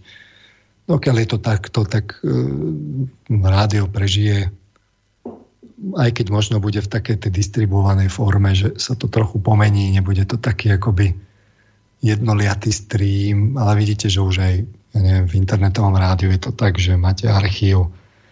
Väčšina poslucháčov to asi počúva zo záznamu. Takže, e, ale, ale tá zvuková stopa to bude aktuálne, dokiaľ budeme mať uši. Hmm. Netvrdím, že to je väčšinová, že väčšinová dôležitosť. No, poďme na ďalší mail od Richarda, aby som vás tu zase veľmi dlho nezdržiaval, lebo máme pomaly polnoc už. Blížime k tej hranici. No, už máme Dobrý, no, ideme, už budeme končiť. E, dobrý večer, prajem do štúdia. Sila manipulatívneho ovplyvňovania verejnosti médiami je dnes markantná ako nikdy predtým. Média majú dnes ďaleko väčšiu silu vplyvu ako hoci ktorý politik na svete. Najplivnejší tohto sveta riadia svoje figurky na šachovnici prostredníctvom e, dosadených politikov a tí rôznymi grantami, finančnými dotáciami korumpujú médiá k vytváraniu jednostrannej pravdy a propagandy, ktorá ide v smere presadzovania svojej agendy a to dnes agendy jednej záchrany ľudstva pred Carskou 2, a to očkovaním celej populácie a tak ďalej. Nežiadúce osoby, príspevky, videá, rozhovory, relevantné dôkazy a fakty, výpovede naozaj odborníkov sú dehonestované, kritizované, cenzurované na Facebooku, YouTube, Twitteri. Natrstá otázka, pán Marman, ako dosiahnuť to, aby aspoň RTVS si plnila úlohu verejnoprávneho média, Šéf RTVS si, šéfa RTVS si volí parlament, ale Rezník si svoju úlohu vôbec neplní. Chýba mi tam vyvážená diskusia. Protesty sú jedna z ciest, ale muselo by prísť pred RTVS 10 tisíc ľudí, čo sa nestane. Tak Richard Galanty ďakuje za odpoveď, že čo s tou RTVS, ako aspoň tam s tým niečo urobiť, aby, sa, aby si plnila úlohu verejnoprávneho média. Žiaľ, RTVS je ťažký dôsledok štatistický. To je štatista vlastne. Si treba ujasniť, kde sú akoby hybatele, tie prvotné. Tak a, pán Rezník, on v podstate nemá na výber, je jedno, čo si tam on myslí. Ak chce prežiť, tak v podstate chyta vetry politické. Uh, politici, ono sa to teda javí, že to je verejnoprávna inštitúcia, nie je to zase také jednoduché odvolať, ale, ale keď sa chce, tak sa dá aj na tvrdo. A vždy sa to nejako tak akoby zosnová, že aby, aby vznikla tá nevolá, nejako, nejaký objektívny dôvod. A on vlastne, keď chce prežiť, tak aj tak sa musí prispôsobiť, že je jedno, čo si riaditeľ RTV zmyslí, on aj tak musí robiť to, čo, čo zadujú vetry. Teraz, aké politické vetry zadujú, že čo sú tí ľudia, čo sú tam, však to vidíme na tejto vláde. Proste nakoniec je to o tom, že čo je v médiách. Proste médiá cvičia s politikmi. To stačí, aby médium urobilo sústredenú kampaň na nejakého politika a zrazu začne mať problém, začnú klesať percentá a tak ďalej keď bolo treba, tak po Sputniku proste išiel cez palubu premiér a koho to dnes trápi, jednoducho išiel cez palubu hotovo. Urobil prehmat, urobil to, že dovezol ruský Sputnik a dovidenia, išiel cez palubu. A taký líder stranu mal svoju vlastnú, privátnu, pár ľudí, bola to jeho strana, najsilnejšia po voľbách. A čo? A išiel cez palubu. Uh, Media neriadia akože politici, naopak politici sú v, v podriadenom stave smerom k médiám a médiá uh, sú zase v podriadenom stave smerom k sponzorom. Čiže keď 90% peňazí prichádza z reklamy, tak uh, to je 90% vplyv. My, po, po minulej relácii mi teda uh, som mal jeden teda dotaz, že či to je 90% ohľadom toho, že koľko, tá, koľko tej pravdy prináša médium ako mne, ako, ako občanovi, tak uh, áno, to ťažko povedať tie presné percenta, to je plus minus, že aj reklama je není, že celá manipulatívna ona je z väčšej časti manipulatívna a z, nejakej časti aj pozitívne informuje, čiže je informatívna, ale e, čiže ono to vlastne, tie percentá to sú približné, akože teraz to ne, nemôžeme brať doslovne. No a tak aj ten vplyv, e, vplyv vlastne biznisu je dominantný, ale je tam aj spätná väžebná slučka, že médium vie ponáhľať aj nejakú konkrétnu firmu a tá si bude dávať pozor. Ale keď na to príde, že uh, nejaká skupina firiem sa rozhodne, že zatopí nejakému médiu, tak zatopí. Keby sa, ja neviem, telekomunikační operátori všetci rozhodli, že oni zoberú svoje reklamy z takého alebo onakého média, tak si toto médium rozmyslí a bez ohľadu na hodnoty proste si to rozmyslí. Lebo by s ním veľmi zamávalo. A to už nehovorím o nejakej vlastne vyslovene zlom v biznise, že by tí sponzori hromadne odišli, tak to je, to je samovražda. Takže asi takéto postavenie. Takže RTVS v tomto smere to je hlboký následok. Vy uh, bohužiaľ zmeniť RTVS, to sa nedieje tak, že teraz ideme nejako sa postaviť pred RTVS, tam sa nič neudeje. Stále tam budú tí ľudia, možno trochu akože zatopiť, ale to, čo treba zmeniť, je hodnoty ľudí a nejako ich akoby zosieťovať práve tých komunitne, aby e, tak ako to urobilo ja neviem, kresťanstvo v Ríme, že Jednoducho tam sa to rozpadalo, bolo konzumne orientovaný Rím už, už v podstate rezignoval aj na rímanstvo ako také v podstate jediné životaschopné komunity, ktoré držali konštruktívne pri sebe, boli kresťanské. Bez ohľadu na to, že to kresťanstvo bolo také povrchnejšie a formálnejšie. Ale dôležité bolo, že tomu ľudia verili. A držali pri sebe. Potom sa zmenilo zrazu to štátne náboženstvo na, na kresťanské. A e, toto treba doceliť aj, aj, aj v spoločnosti, že e, nejaká časť ľudí zmení hodnotovú orientáciu, začne držať pri sebe, lebo si uvedomí, čo je dôležité. A to, čo, je, to, čo nie je dôležité, tak to vlastne nejakým spôsobom je proti tomu imúnna. Čiže je jednoduchý spôsob, ako zlomiť moc Big Tech. To je obrovská moc, to je na tom čarovné, to je obrovská moc, ale stačí jeden deň, aby sa zlomila. A čo na to treba? Stačí, aby tam nikto neprišiel v ten deň, alebo málo ľudí. Čo sa stane potom s tou obrovskou firmou, mnoho miliardov, stoviek miliard dolárov v hodnote značky? No zrazu z hodnoty značky 100 miliard dolárov bude hodnota značky proste mizivá a bude to znamenať výprede akci brutálny, lebo, lebo vlastne už to tá verejnosť povedala, že nie. Čiže ešte s bankami to aspoň máte tak, že banky to položíte tak, že, že musíte vybrať tie peniaze, keď sa vám nepáčia. Ale tieto big tech, to stačí neprísť, nepoužívať tie služby. A je koniec. A si len stačí uvedomiť, že, že čo je v živote dôležité.